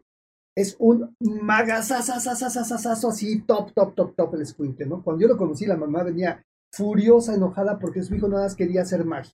Y él estaba estudiando en una súper buena escuela, y el hijo le valía gorro la escuela. Y el día que llegó el chamaco conmigo, me hizo una primer magia, ¿no? Donde sacó un cerillo, lo prendió, y luego me dijo, mira. Y entonces, con sus el cerillo quedó en medio de sus manos, yo lo vi, ¿no? Y lo, lo, hizo así, y, y, ya lo volvió a agarrar el cerillo, ¿no? Este, ¿cómo hiciste eso? Bueno, hoy este chamaco está en Cancún y está viviendo, ya es su nombre, y está viviendo de hacer magia, y acabó su carrera. ¿Sí? Ya acabó como licenciado en mm. Administración de Empresas. Este, pero aquí la parte padre de la mamá fue que se flexibilizó y le ayudó a comprar libros, porque además era súper, o sea, eh, la escuela no le gustaba, pero la magia, conocía los mejores libros, ahora da clases de magia, por cierto, en mi página búsquenme, y ahí está su, ahí voy a poner sus datos de, de, mago por si quieren clases de magia. es un fregonazo, la verdad, ¿sí? Pero ¿cuál fue la, la virtud? Primero él defendió lo que le gustaba, lo que le apasionaba, y luego la, pudo recibir el apoyo y el soporte. La semana antepasada lo vi en una, foto en el Facebook con eh, Ricardo Salinas Pliego, ¿no? Este, donde le está haciendo magia a este señor. E, imagínate a los niveles donde está llegando este ¿no? Entonces, creo que es muy importante que nos clavemos en esta parte rígida de que solamente de esa manera se estudia. Cuando, cuando yo vi esto de este señor que les digo que, que tercero de primaria y súper exitoso, yo le dije, papá, papá, me engañaste, porque nada más yendo a la escuela no puede ser muy picudo. por ejemplo, papá de, Miguel Ángel, yo, mi nieta estaba pequeña, que fuimos ahí a, a donde está este Ticumán. Ticumán, este que tendría tres años mi nieta, agarró le llevó un caballo, ahí andaba, parecía que, era su nieta, era dando, consintiendo la piscina y todo. olvídate. o sea, unas atenciones impresionantes, ¿no? Gracias, Robert. Y él, bueno, él a mí me quería muchísimo. Y, y su mamá, mi hermana toda la vida. Así es. Ah, otros recaditos, perdón. Saludos a, Saludos este, la doctora Rosy Sánchez que nos está viendo. Ojalá puedas venir ya pronto, Rosy. Aquí es tu programa. Antes Sí. de que nos pase, pues entonces hay que programar el siguiente Tema. tema, Sí. como dice la doctora de este, Inteligencias inteligen- inteligencia emocional, ¿no? Justo eso, ¿no? múltiples Para ver qué es, este, se vende en internet seguro, lo vende, ¿no? o porque me llegue por Amazon, ya la hice, ¿no? Para venir, bueno. Lo siguiente dice, este, pues ya rompimos récord otra vez, este, ya rompimos Ya. el récord del récord. Ya, dale la base, Sí, Robert, por favor. Con Sí, el que está en el SNI, ajá. este, pues ahora rompimos el récord y ahorita ya rompiste Con los psiquiatras, Sí, que El récord con- del Sí, récord, con sí. neuropsicólogos, con mi equipo de Ah, ah, sí, neuropsicólogos. es cierto, sí, es cierto, Sí, sí, sí. padre. Pues ya lo rompió de lo Ya, ya, rompido. ya rompiste tu Bueno, propio récord. Este, están apareciendo los datos de Iscaldi, justo Sí. donde nos men- mencionaba Miguel Ángel en la pantalla. De todos modos, cualquier información se pueden comunicar con nosotros y aquí les mandamos los datos. Y Anita Candia, que va a ser becaria ahora con, con Scalti y ayuda, ¿verdad? Ah, para ayuda. estén atentos porque ya viene nuestro décimo segundo ciclo de conferencias para padres en el mes de octubre, semana del 17 al 22. Es estas conferencias gratuitas que año con año mi equipo y especialistas que nos hacen favor de acompañarnos. Este año vamos a tener de invitada especial a Chayo Busquets, la, la terapeuta y conductora del programa de Mariano Osorio, ¿no? Ah, Este, cierto. una No. súper terapeuta sí, y conductora famosísima y buenísima, la malvada. Ellos siempre altruistamente, ya ves que Vidal también nos hace el favor de acompañarnos Vidal, frecuentemente. El grupo infidelidad.com.mx, donde el doctor Kleiner está, ha estado colaborando, también este, a través de eh, Va a ser Miguel Miranda, ¿cómo se híbrido. Va a ser, no, nada más va a ser en Zoom, va a ser en línea. Todavía nos tenemos miedito del, del bicho. pandemia, sí. Ya el año que entra seguro que ya vamos a hacer en un teatrito y, y ahí sí va a ser Sí, híbrido. pero hay que hacerlo en grande. ¿no? Sí. Pero Claro. sí, sí, para el año creo. Pues mira, tenemos muy buenos aliados, ¿no? Este, el Colegio Justo Sierra eh, de San Mateo, que tiene sus instalaciones divinas, siempre nos ha hecho el favor de, acu- de acompañarnos, prestarnos auditorio, ¿no? Este, el Colegio El Roble, que también nos han prestado las instalaciones, el Thomas Jefferson. Siento que en este evento se suma mucha gente, entonces estén atentos, todavía no están las inscripciones, las vamos a sacar a finales de septiembre. Métanse a nuestra página atentos. www.iscalti.com, regístrense, Anita solo tenemos especial 500 porque lugares. Hacía, hacía televisión en Canal 13, ¿verdad? Sí, así es. Estuve Producción. producción y edición. Entonces va a ayudar mucho en eso. Ah, perfecto. Pues, Ah. Y les voy a invitar también a que integren el tema de mindfulness, porque de verdad que es una gran Ah, herramienta, precisamente dicho, en estos casos Sí. de, de alteraciones emocionales, de dificultades para el procesamiento de, la, de las emociones y Pues de las ahorita nos damos cuestiones tarjetas, como totalmente. Sí, claro, ahorita nos damos tarjetas, nos Sí, vamos poniendo de acuerdo. sí, sí. ¿Sale? Tenemos también aquí un testimonio y una pregunta importantes que nos comentan. Doctores, yo conocí una persona que era muy alegre, te acercabas y siempre tenía un consejo de alivio. Cuando supe que se quitó la vida no lo podía creer. Yo pensé que era la persona más feliz del mundo. ¿Cómo identificar que alguien está mal cuando cruza este tipo de situaciones? Qué buena pregunta. Les voy a dar 15 puntos que podemos observar para identificar si hay un riesgo suicida. Fíjense, lo primero, hay quien literalmente hace una conversación suicida. ¿no? Lo dicen. Y el riesgo ahí es decir, ahí está exagerando, no le hagas caso. Hay un mecanismo de defensa psicológico que se llama negación. Es el más primitivo de todos los mecanismos y es el primero que ocupamos. ¿sí? No, no puede ser. No, no es cierto. Alguien, se murió mi, mi abuelito, mi mascota. Y no, no, no lo creo. ¿no? Es, nos protege eso de, de- de- de un impacto demasiado fuerte. ¿no? Ujú. Y entonces mejor lo niego. Una persona que está pensando, que está planeando, tiene conversaciones suicidas. Algunas personas empiezan a regalar sus posesiones, cosas importantes, ¿no? Cosas valiosas, objetos que ellos piensan que les sirva a este, que les sirva a aquel, y empiezan. Y una cosa bien importante, no quiere decir que con uno de estos ya va a suceder, o sea, son cosas que nos pueden avisar. No estoy diciendo que estos son los indicadores que ya nos están avisando que hay un Que pueden ser. hay que ser cuidadosos, pueden ser y hay que, se sirven para prestar atención. Eh, de pronto alguien que cambió su testamento inesperadamente, ¿no? Y lo dijo, ya cambié mi testamento, voy a cambiar todo. ¿Por qué? Hay que, hay que acercarse y preguntar cuál es la razón, qué pasó, estás bien, te puedo ayudar en algo, ¿no? Gente que busca conseguir un arma, ¿no? O una cuerda. La gente que, las, los métodos más comunes de suicidio son el ahorcamiento, el arma, se disparan o, se cortan y el envenenamiento. ¿sí? Entonces, si detectamos que la persona tiene alguna de estas situaciones que normalmente no, no es alguien, no es un tirador deportivo o no es una persona que trae armas siempre, aguas. Aquí pues, sí cabe señalar que, que los suicidas eh, varones son de armas y de ahorcamiento. Y las mujeres, tratan de no desfigurarse. Pastillas, envenenamientos, cortarse las venas, pero ellas tratan de no desfigurarse. Eh, un hombre se avienta en el metro, se avienta en el edificio, se da un balazo, se ahorca, otro tipo de... Pero la mujer estéticamente trata de no lastimarse. Mira, debe ser el nivel de agresión que manejamos hombres y mujeres, ¿no? Eh, patrones extraños de sueño, ¿sí? y, y, puede ser insomnio, pero no necesariamente. Cuando alguien no está durmiendo bien, duerme mucho, duerme poco, seguramente el estrés está haciendo mucho. Entonces tenemos que observar no solamente que no duerme bien, sino qué está pasando alrededor de la vida de esta persona, ¿no? Sobre todo si es gente que tiende a quedarse callada. Ese puede ser otro indicador. Baja energía alguien que normalmente es dinámico, se mueve, trabaja, sube, baja, y de pronto lo empezamos a ver que está con una energía muy baja, que habla muy quedito, ¿no? La postura corporal, que a veces como encorvados, ¿no? Su mirada hacia abajo, estos son indicadores que hay que atender.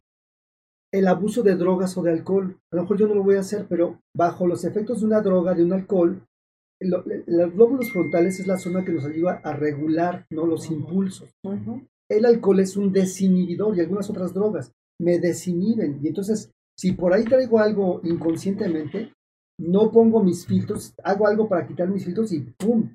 Voy y lo puedo contar. No quería realmente, pero en esta condición lo puedo hacer.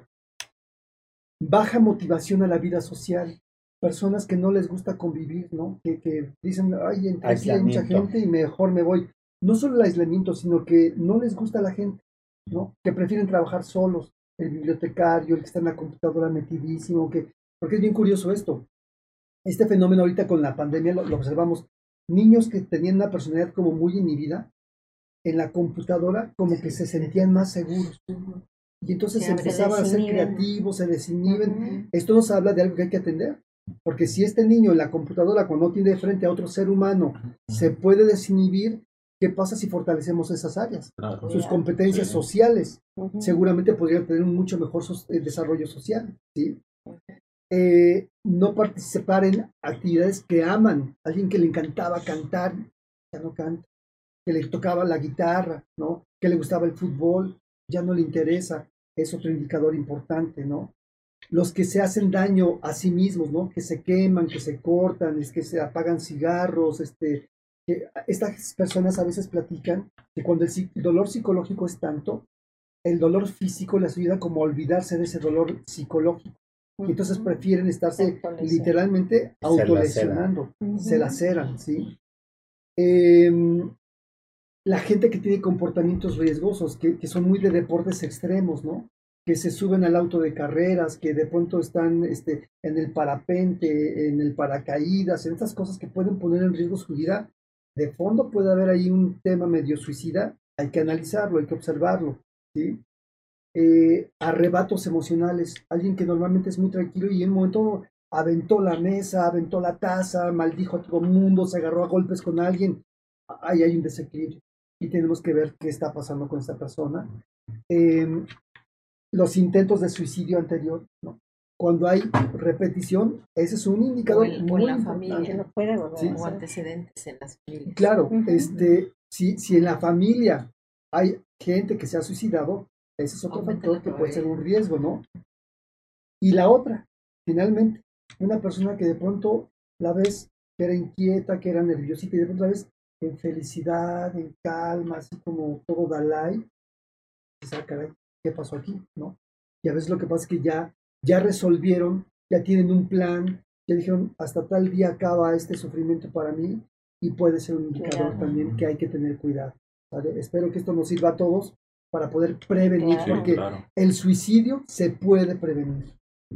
Eh, me acuerdo en una convención que me tocó compartir con Maru en Cancún.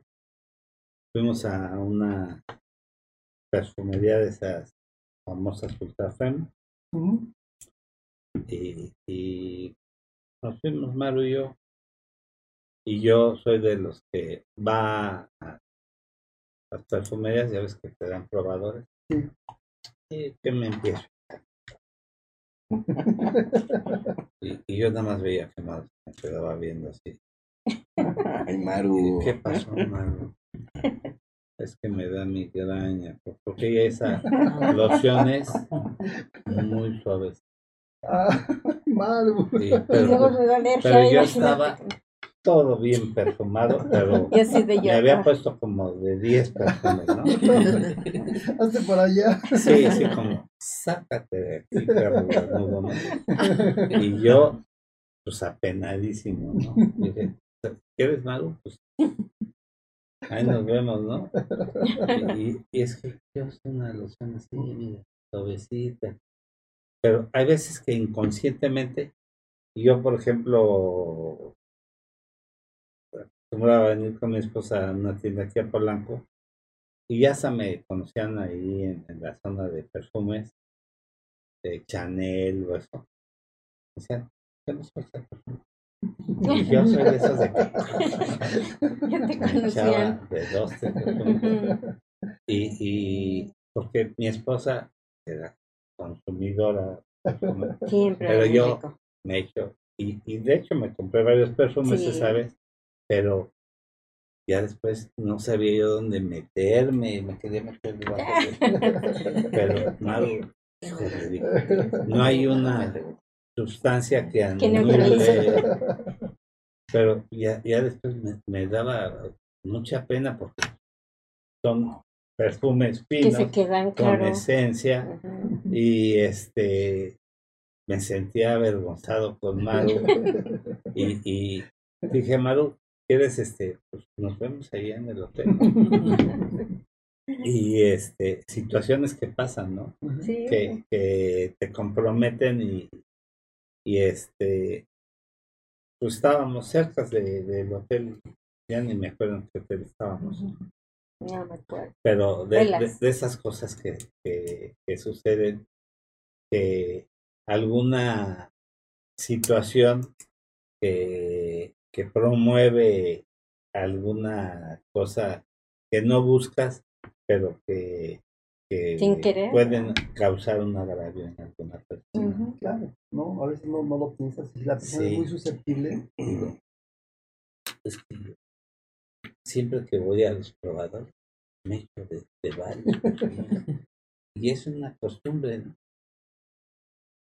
Este está bien bueno. Me echo de tres, cuatro perfumes y salgo todo oloroso a perfumes, pero es una costumbre. Y entonces, y nada, más veía que pagaba la vista, como diciendo este. y ya empezaba yo con su migraña. Oye, este, Oh, pues un saludo a mi esposa. Saludos. Araceli nos manda a saludar, te manda a agradecer todo, Robert. Muchas gracias. No, hombre, Araceli, es un placer que, que me des confianza y haberla atendido. Para mí es un privilegio. Qué bueno, ¿no? Muchas gracias. Mira, dice Mercedes Ortiz Palacios, ¿qué puedo hacer o decir a una persona que está en depresión y no quiere ir con el especialista? Esa es una. Y la otra es, mm, Mm, el Magdalena Rodríguez, ¿este problema hay algo genéticamente o contribuye el entorno familiar? Las dos cosas. Hay factores que le llamamos endógenos, es decir, que vienen de adentro del organismo, la bioquímica, la genética, pero también hay factores exógenos, que puede ser una familia, un sistema familiar, un ambiente laboral que genera tal cantidad de frustración, este, molestia, que sí. puede alterar el estado emocional de una persona. Entonces, las dos Y hay personas que tienen las dos causas, ¿no? Sí. Y la otra es qué podemos hacer con alguien que tiene depresión y no quiere ir con el especialista. Tratar de ser muy empáticos, ¿no? Este, tratar de hablar con la persona, convencerla. Es muy cansado. O sea, de, pronto decirlo aquí, lo puedo decir como especialista, ¿no? Yo tengo pacientes depresivos y la familia termina derrotada, completamente agotada. Es muy difícil. Este, ir con un especialista, por supuesto, ¿no? Sí. Porque la familia tiene ciertos recursos pero hay momentos donde ya el recurso familiar ya no, ya no sirve. Es más, hasta puede ser nocivo para la misma familia o la familia para el, para el paciente porque se desesperan. Y entonces ese es el momento para acudir con un especialista. Pero también es importante que aparte de acudir con un terapeuta, psicólogo, eh, sepan que si el psicólogo o el terapeuta les dice que requieren algún medicamento, no tengan miedo, porque se los tiene que prescribir un médico. Ajá, porque si es necesario, y ustedes lo saben, que si dura más de cierto tiempo una depresión para no caer en un suicidio, hay que darle, hay que medicar al paciente. Y el paciente o el familiar dice, no, no, no, medicamento no, porque va a causar dependencia. Y aquí hay una pregunta, por cierto, que dicen, cuando una persona está en tratamiento con medicamento no controlado, llegará el momento en que lo pueda dejar sin ningún problema. Perdón, perdón, Maru. Cuando una persona está en tratamiento con medicamento no controlado, llegará un momento en que lo pueda dejar sin problema. Sí, sí hay casos de, éxitos eh, y muchos, ¿no? Cuando, cuando el tratamiento es llevado disciplinadamente, cuando hay un acompañamiento psicoterapéutico, eh, hay casos que sí logran, hay otros que no. Hay casos que lo requieren porque a veces el cuerpo deja de producir cierto tipo de sustancias que son necesarias para regular el estado de ánimo la, gran bendición de esto, eh, les cuento otro caso. Esta era una paciente que llegó conmigo cuando ella ya llevaba como 10 años de terapia con otros especialistas. Y llega conmigo súper deprimida la mujer. La sesión llegaba ella, se sentaba y empezaba a llorar, ¿no? Y, bueno, de pronto yo, pues acompañándola. Un día, eh, uno de mis maestros, este, yo, yo le, le, dije, oiga, doctor, yo veo a esta mujer muy deprimida, y está tomando esto y esto y esto. Y entonces me dijo, mándamela. Ella fue a ver a ese doctor, un, doctor pues muy, muy, estudioso, un, investigador, amigo de, de Otto Kemper, un, teórico súper importante a nivel mundial. Y, y entonces, de pronto llega a la siguiente semana mi paciente y la veo particularmente bien. Y le digo, ¿qué pasó? Me dice, pues fui con el doctor y me mandó este medicamento. Dice, ya se cuenta que, pero me dio la vuelta. Tengo ganas de ir a trabajar, tengo ganas de convivir con mis hijos. Tengo... Y le dije, ¿qué te dio? O sea, dime, ¿qué, te dio? ¿no? Pues ya me contó ahí el medicamento que le había dado. Le cambió la vida. Digo, era un medicamento muy caro en ese momento, pero le cambió la vida. O sea, yo la, yo la llevaba viendo como dos años más o menos. Y diario, o sea, cada sesión que teníamos, llegaba a sentarse a llorar la mujer, ¿no? Entonces, el acompañamiento sirvió, porque seguramente esto previno que se suicidara. Pero la medicina era un factor súper importante. Y muchas personas tienen mucho miedo de acudir al medicamento por lo que tú dices, que se van a volver dependientes. No, si tu cuerpo lo necesita, que te lo diga el especialista, un psicólogo no receta, ningún psicólogo tenemos la capacidad, la preparación para medicar a nadie, tiene que ser un psiquiatra, ¿no? Algunos doctores eh, generales de buena fe tienen conocimiento, pero lo más recomendable es que lo haga un especialista, ¿no? Un, psiquiatra o un neurólogo, porque hay algunos factores que tienen que ver con la neurología. Pero por eso hay que acudir con la gente que se estudió y se preparó para eso. A mí eso fue una lección de vida, porque una pastilla con una consulta con el especialista adecuado, en una semana le cambió la vida a esta mujer. Pero también, eso me permite, es, es que también son tratamientos multidisciplinarios, ¿no? El tema de la farmacología es fundamental en situaciones críticas. El problema es que también se ha abusado en el sentido de generarlo como una dependencia y hay pacientes que le dicen de aquí a todo el resto de tu vida vas a tener y empiezan a, generar una falta de control y también el organismo se desensibiliza, se desarrolla una tolerancia. Entonces es muy importante que verdaderamente sea algo regulado por un especialista y que esté trabajando de manera integral eh, con, terapia. La terapia es sí o sí, porque hay muchos aspectos que, procesar y, una, y una la parte farmacéutica ayuda, farmacológica ayuda a restablecer este desbalance neuroquímico, esta situación que sí forma parte de las crisis de ansiedad y de las crisis de los estados de ánimos en general, pero eh, somos unos seres tan complejos que eso está relacionado con nuestras experiencias vitales y eso es lo que hay que procesar terapéuticamente. Las fármacos no son magia, ayudan eh, física, orgánicamente hablando, pero la parte psíquica, mental, emocional, eso implica todo un procesamiento terapéutico que debe ser acompañado de la mano. Nada mejor que tener esos equipos multidisciplinarios, ¿no? Lo que sí hay que decir, eh, sí tienen mucha razón, que los tratamientos mínimo para procesos depresivos deben de ser por seis meses. Sí, mínimos, pero hay médicos que dicen para el resto de tu vida. No, no. Y te los digo porque, los conozco. Sí, sí, sí.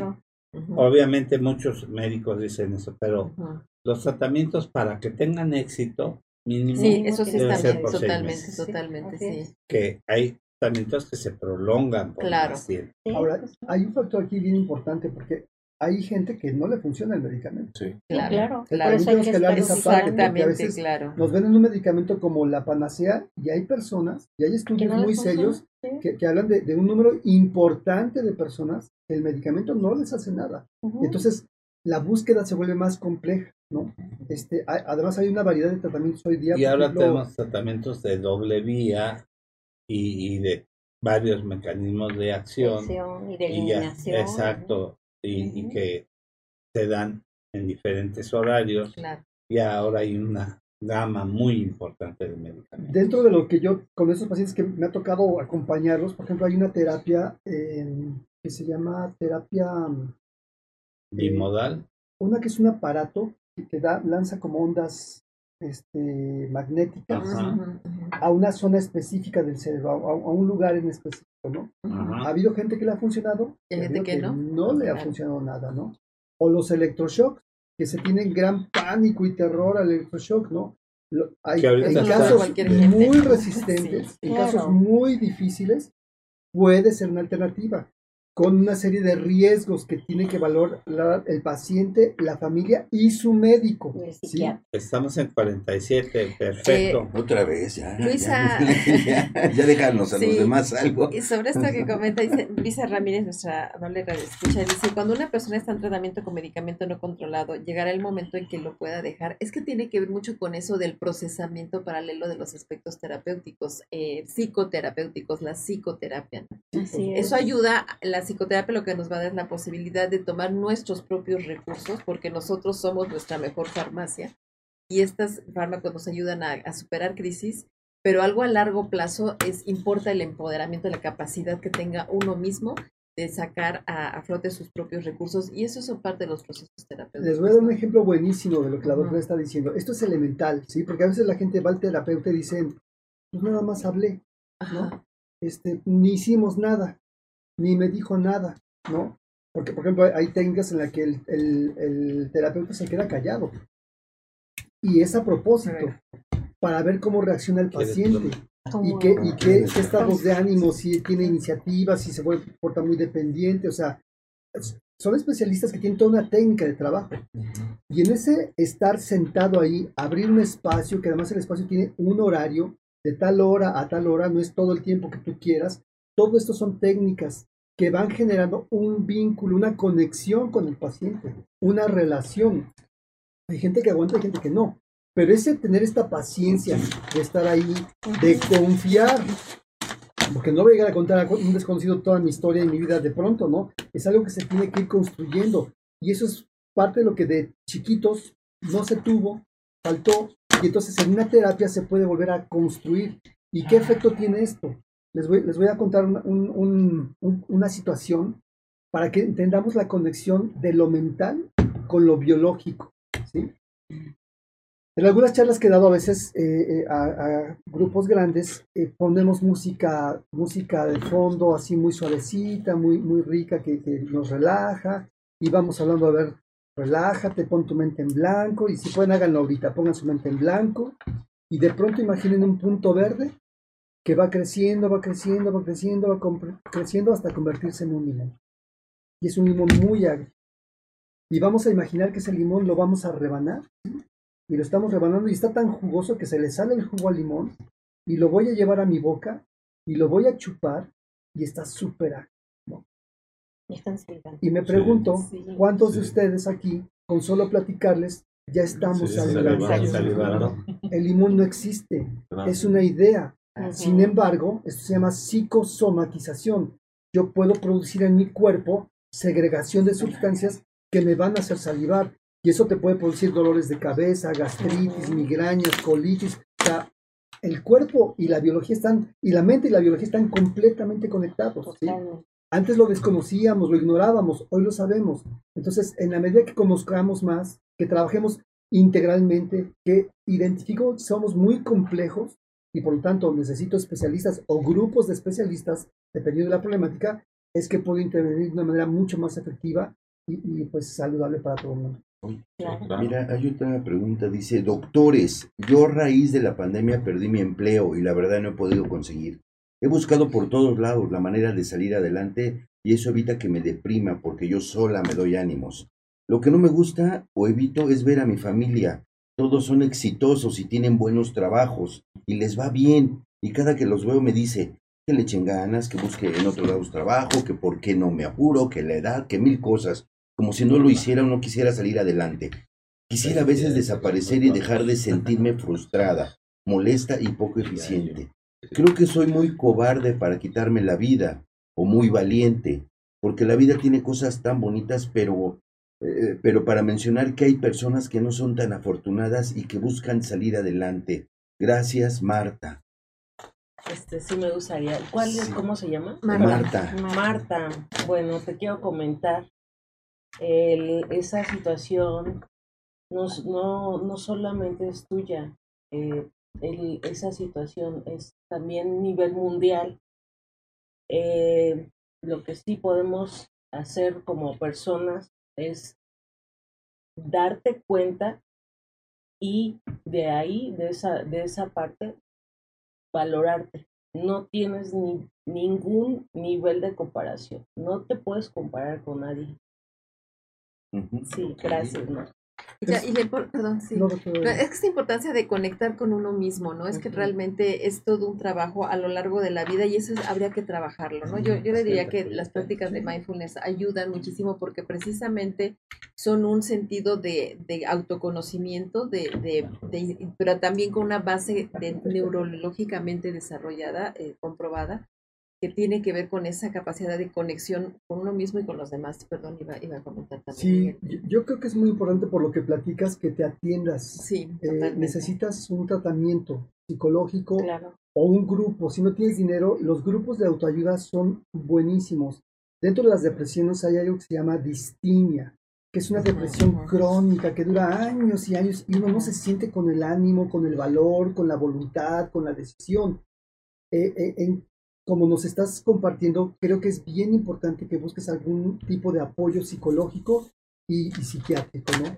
Este, porque creo que si no va a ser bastante difícil. A veces no nos damos cuenta de que no consigo trabajo por, justo porque estoy triste, porque no estoy en la mejor actitud o disposición. Recuerden que cuando uno está deprimido también fallan algunas funciones mentales. La memoria, la atención, la concentración no funcionan igual. Entonces, si tú te atiendes este, la depresión, puedes mejorar incluso en este tipo de cosas, pero tienes que tener un buen diagnóstico para que a partir de eso te tomen las decisiones pertinentes para, para curarte. Y también la parte de que ahora se está este, considerando de una manera más eh, documentada y clara, es que, es que todo el cuerpo está conectado. O sea, también importa entender qué es lo que está expresando nuestro cuerpo. Para eso son las emociones, precisamente. Las emociones son una expresión corporal. Y cuando aprendemos a conectar con ellas, a entender, a, dialogar literalmente, podemos este, potenciar muchísimo. Entonces, probablemente habría que, ver con nuestra amable radio escucha con Marta, este, qué es lo que está experimentando, qué es lo que está eh, sintiendo para poder canalizarlo, ¿no? Y esto, eh, reitero, sí, como dicen, pues es parte de, un, de, una atención profesional que vale la pena que busque, ayuda. Totalmente. que se acerque a Iscanti para que lo apoyen y de ahí derivarlo si es necesario a un psiquiatra para medicar. En el caso que sea De lo que mencionaba, por ejemplo, de, de, la electroestimulación. Electroestimulación. Ajá. Eh, sí tiene mucho que, que ver en los pacientes que son refractarios a los tratamientos convencionales es una, es una práctica que está regresando, a veces con mucho éxito, ¿eh? porque hay pacientes que, que, no responden a los tratamientos convencionales. Entonces, bajo sedación controlada y, o bajo anestesia, se les da y es como si resetearan el, cerebro y les va bastante bien. Ahora los psiquiatras están optando por, por ese tipo de tratamientos en pacientes que no responden a los tratamientos convencionales y que han probado con diferentes eh, fármacos. Ahora ya hay antidepresivos de diseño, la lomelatina y otro tipo de antidepresivos y les suele ir bastante bien. Ya es un tratamiento que eh, que le llamaban los electrochoques, ahora les va bastante bien y bajo una inducción controlada y, asertiva les suele ir bastante bien. que además ya no es como, porque en las películas nos lo ponen así como que... que eran voltajes que los quemaban. hizo una película, un actor muy famoso que se llamaba Atrapado sin salida, no sé si recuerdas. Entonces, este, que, ahí se veía que, se tomaba como un castigo, pero esta terapia hoy en día, bien llevada bajo un, tratamiento bien conducido, es una buena terapia en este tipo de pacientes, como que hace un reseteo ahí cerebral. Nosotros la usamos en el servicio de urgencias cuando hay que hacer una cardioversión en pacientes que tienen arritmias muy, importantes o que eh, sí, entonces eh, los sedamos, les pasamos un bolo de lidocaína y le hacemos una cardioversión y entran en un ritmo cardíaco bien y, y, bueno, cuando estaba yo en el hospital de Pemex les va muy bien. Sí, pues todo es estar con la pero gente duele adecuada mucho, y preparada. No, pero como están sedados, lo, lo ah, sedan. o sea, duele, pero lo, lo reviven. Lo, lo sedan. No me sedar. Sí. Ah. No me, no me sedaron. ¿A ti te hicieron una cardioversión? No, no, no. Y sin sedar No, va. es con sedación y, y, le pasas un bolo de lidocaína. Sí, claro. Le das una no, no, sí. Ahora, este, son situaciones extremas, ¿no? Sí, no, Yo pero, creo que también pero la parte les suele ir muy bien porque una Sí, arritmia sí, se sí. puede llevar a un Ah, infarto. claro, claro, totalmente, totalmente, ¿no? Totalmente. Mira, me parece importante comunicarlo, enterar a la gente, ¿no? Claro. Porque a veces también se hacen mitos y se hacen irrealidades, ¿no? Y en casos que de verdad lo ameritan, pues no quieren por, por el prejuicio. Digo, yo creo que ahorita lo hemos visto muy claramente con esto de las fake news, ¿no? Cómo la información se manipula y de pronto uno cree de verdad cosas que a veces no son ciertas, ¿no? Me acuerdo cuando empezaba la pandemia, salió un doctor ahí que con gárgaras de sal te curabas del, del bicho este, ¿no? Y, No, y todo el mundo me lo mandaba así que mira, este, hazte gárgaras de sal y ya, te Por curaste el- del coronavirus. El que Hay que dar tomó información, el, ¿no? presidente, Claro. de- el expresidente de los Estados Unidos, el ese eh, cloruro de Ah, Dicloruro de sodio, algo así. No, Bueno, había algo al respecto. sí. hipoclorito, Sí, claro. sí, que está prohibido, ¿no? Proscrito y aquí mucha gente lo tomó. Me llegaron a llegar pacientes Sí. delicados por, por Fíjate que, yo, yo tengo un caso, una paciente ahorita que, que tiene esa, ha estado en esa situación de, de- de que hemos pensado en la posibilidad de los electroshocks porque no hay nada, o sea, ya le dieron todos los cuadros Y bien, que hay ¿eh? y no hay nada, y sin embargo, eh, ella tiene mucho miedo, ¿no? De- de entrar- y yo le platico un poco de, eh, yo conozco tres experiencias con esto, dos muy buenas, para personas que viví terriblemente deprimidas, y que fue como un reset, ¿no? Y pum, salieron, ¿no? Después de años de estar deprimidos. Y una tercera que sí perdió memoria, sí perdió recuerdos, sí fue algo que le, que le causó un problema. Entonces, yo creo que lo importante es dar la información a la gente. Y cada uno toma su responsabilidad, que lo haga alguien. conociendo, experimentando, exacto. conociendo. Claro, y en caso de estas conductas que son tan perturbadoras y tan, pueden ser de tanto daño, también que se explore la clínica del trauma, ¿sí? Porque hay memorias cerebrales, hay memorias que de eventos vividos que generan marcas y que van a, a provocar precisamente, al, al- van a trascender a lo largo de la vida produciendo Doctora, ¿nos situaciones explicar tan un poco más complicadas. qué es la clínica del trauma? O sea, la psicotraumatología es precisamente abordar eh, cuáles son las experiencias vitales que ha vivido un paciente a lo largo de su vida, eh, pero que probablemente no tenga una, una memoria explícita, o sea, son memorias implícitas que se guardan a nivel de la conducta, de las reacciones, de, de las expresiones corporales, de ahí la ansiedad, de ahí el dolor, de ahí muchísima somatización. Es importante entender que nosotros aprendemos a expresarnos corporalmente antes de poder hablar a lo largo de la vida. Entonces nuestro cuerpo guarda memorias, el cuerpo habla, eso es una línea de trabajo que está siendo muy productiva en términos de entender por qué muchas veces tenemos malestares. Entonces cuando se, cuando se trabaja esa parte de buscar qué me está diciendo mi cuerpo, muchas veces em- pueden emerger esas memorias, si no emergen, por lo menos se entiende que es algo que se puede generar, que se puede, algo pues se puede controlar, también entendiendo la estructura del cerebro y que hay partes, nuestra parte inconsciente también se puede identificar con cierta área más primitiva, más básica, más asociada a las funciones vitales, que es la que genera este tipo de respuestas. Con- genera una mejor conexión con la parte consciente, con la introspección, con la observación, con el manejo de nuestras propias manifestaciones corporales. Eso es muy, muy, muy favorable.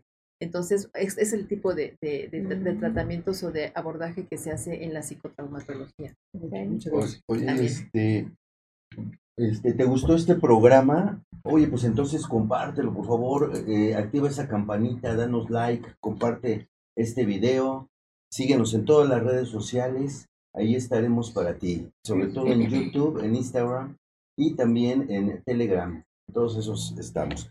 Hay una pregunta, ojalá nos dé tiempo, ¿nos da tiempo? No? Sí, Ah, sí, sí, sí. sí, Excelente. Mira, doctores, ¿la depresión sí se quita? Después de estar en proceso de terapia, ¿sí se puede curar? ¿Cómo actuar con una persona que trató de quitarse la vida y pudimos evitarlo? La verdad fue un alivio salvarlo, pero él nos echa la culpa y se enoja con nosotros por evitar su suicidio. ¿Cómo podemos actuar ante él y ante nosotros que vivimos ese proceso? Gracias, José. Pues nuevamente describe una situación muy compleja. Exacto. Y, y la petición sí, sería acercarse a un especialista para que haga un manejo de diferentes variables que se ve que están ahí en juego, Sí. para no decirles algo simplista que no les va a Es servir. que no se puede. Este, me parece muy importante que sí acudan con un especialista, un terapeuta familiar, Sí. sería lo idóneo, este, alguien que tenga experiencia en suicidio, depresión, Sí. para que les dé también líneas de acción a ustedes. La psicoeducación es Es una, una corriente también que, que puede servirles mucho. Que ustedes estudien un poco sobre qué es la depresión, cómo se manifiesta, este, cómo intervenir como familiar, es algo que les puede dar mucho soporte. De entrada yo les diría, escúchenlo, ténganle paciencia, eh, promuevan que él tome los medicamentos y permítanle expresar su rabia. Por lo que escucho, está, debe estar muy enojado este, este, este señor, ¿no? El, el- el acto de quererse hacer daño, muchas gracias, eh, tiene que ver con mucho enojo.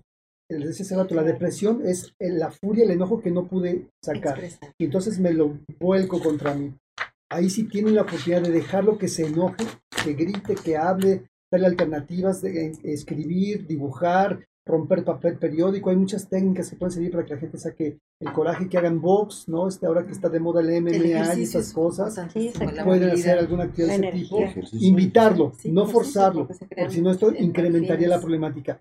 Y el punto central, vayan con un especialista. Exactamente, para que tengan ese acompañamiento y Claro. esa Ah, orientación. Hay un par de preguntas, si nos permites. Nos piden todavía que demos de nuevo los datos para cuándo van a hacer lo de las pláticas. Ah, perfecto. Es del 17 al 22 de octubre.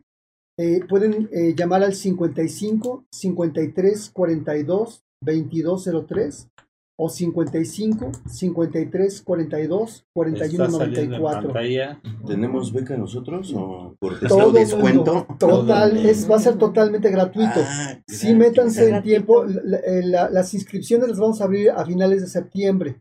Sí, métanse, hagan su, su, su inscripción. Vamos a tener a lo largo de la semana una o dos conferencias por día. Chayo Busquete es nuestra invitada especial de este año, que, que es conductora de Radio Centro de Joya. Está ya con Mariano Osorio, es una excelente psicoterapeuta.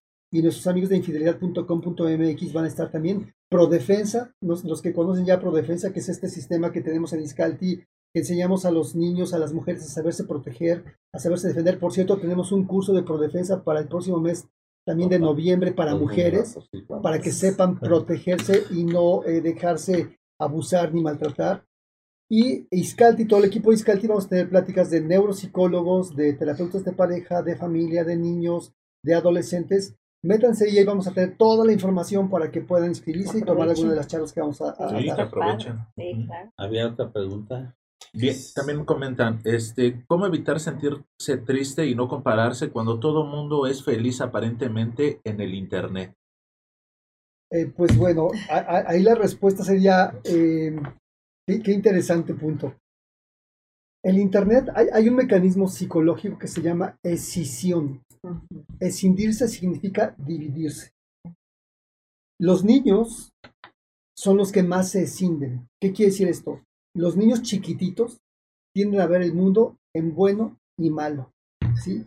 Si me gratificas, todo lo veo bueno, absolutamente todo es bueno. Si me frustras, todo lo veo malo, absolutamente todo. Cuando uno tiene ese nivel de madurez, ese nivel de desarrollo en el que no puede uno integrar y ver las cosas globalmente, ¿no? Tendemos a caer en esta visión, ¿no? Y entonces, claro, Facebook y Instagram y todas estas cosas, pues nos ponen la cara feliz, ¿no? Lo maravillosos que somos y que vivimos y los guapetos, hasta, hasta me pongo pompas ahí en el Instagram, ¿no? Este, y, y en la realidad es otra cosa, aguas, ¿no? Este, eso es una, un entretenimiento, es una diversión, pero no, no debe ser la vida de nadie, ¿no? Todos tenemos problemas, a todos nos va en algún punto mal, ¿no? El punto es sabernos integrar, no estarnos ascendiendo, no compararnos de, esa manera tan desfavorable, porque si yo me comparo con todos los felices que veo en Facebook el día que me corrieron o que me sentí deprimido, pues me quiero morir, ¿no? O sea, eso es una faceta. Hay otras, hay una cara detrás de esto y hay que pensarlo, hay que considerarlo para que yo interprete la realidad de una forma más saludable. Bueno, pues Muy bien. muchas gracias. Un placer siempre. muchas gracias. Nuestro querido amigo de siempre, al maestro Miguel Ángel de León Ni a comerciales mandaste, Ni a comerciales mandaste, pero quién va a pagar, ¿eh? Este, por haber roto su propio récord. Sí. Y este es un placer tenerte aquí. A ver que este vas a estar mandando gente para, para ir anunciando. Sí. Y pues, muchas gracias nuevamente. Y, y, a la nueva becaria de Santi Ayuda, gracias, gracias, la psicóloga Ana Candia Lozada y a nuestros compañeros. Muchas gracias. Muchas gracias por su presencia. Muchas gracias. Gracias. Muy amables. Gabriel Rojas. Gracias, gracias Ramírez, a nuestros productores, a Sai, a Alex, por allá Rita. Este, Rita y Jan, Jan, y que tengan un excelente día y un mejor fin de semana. Muchísimas gracias. Saludos. Gracias, saludos. Saludos, saludos. Hola, ¿qué tal? Soy el doctor Gabriel Rojas Poceros, médico ginecólogo, conductor del programa Salud para Todos. Los invitamos a que nos sigas en todas las redes sociales. Salud para Todos. Facebook, Instagram, YouTube, Spotify y sobre todo suscríbete a nuestro canal de YouTube. Ya estamos ahí. Activa esa campanita para que no te pierdas todos nuestros programas. Quedan ahí guardados los videos. Síguenos, disfruta, manda tus preguntas y sobre todo dinos qué tema te gustaría que tratáramos. ¿A qué especialista quieres que invitemos? Gracias por seguirnos y estamos ahí pendientes.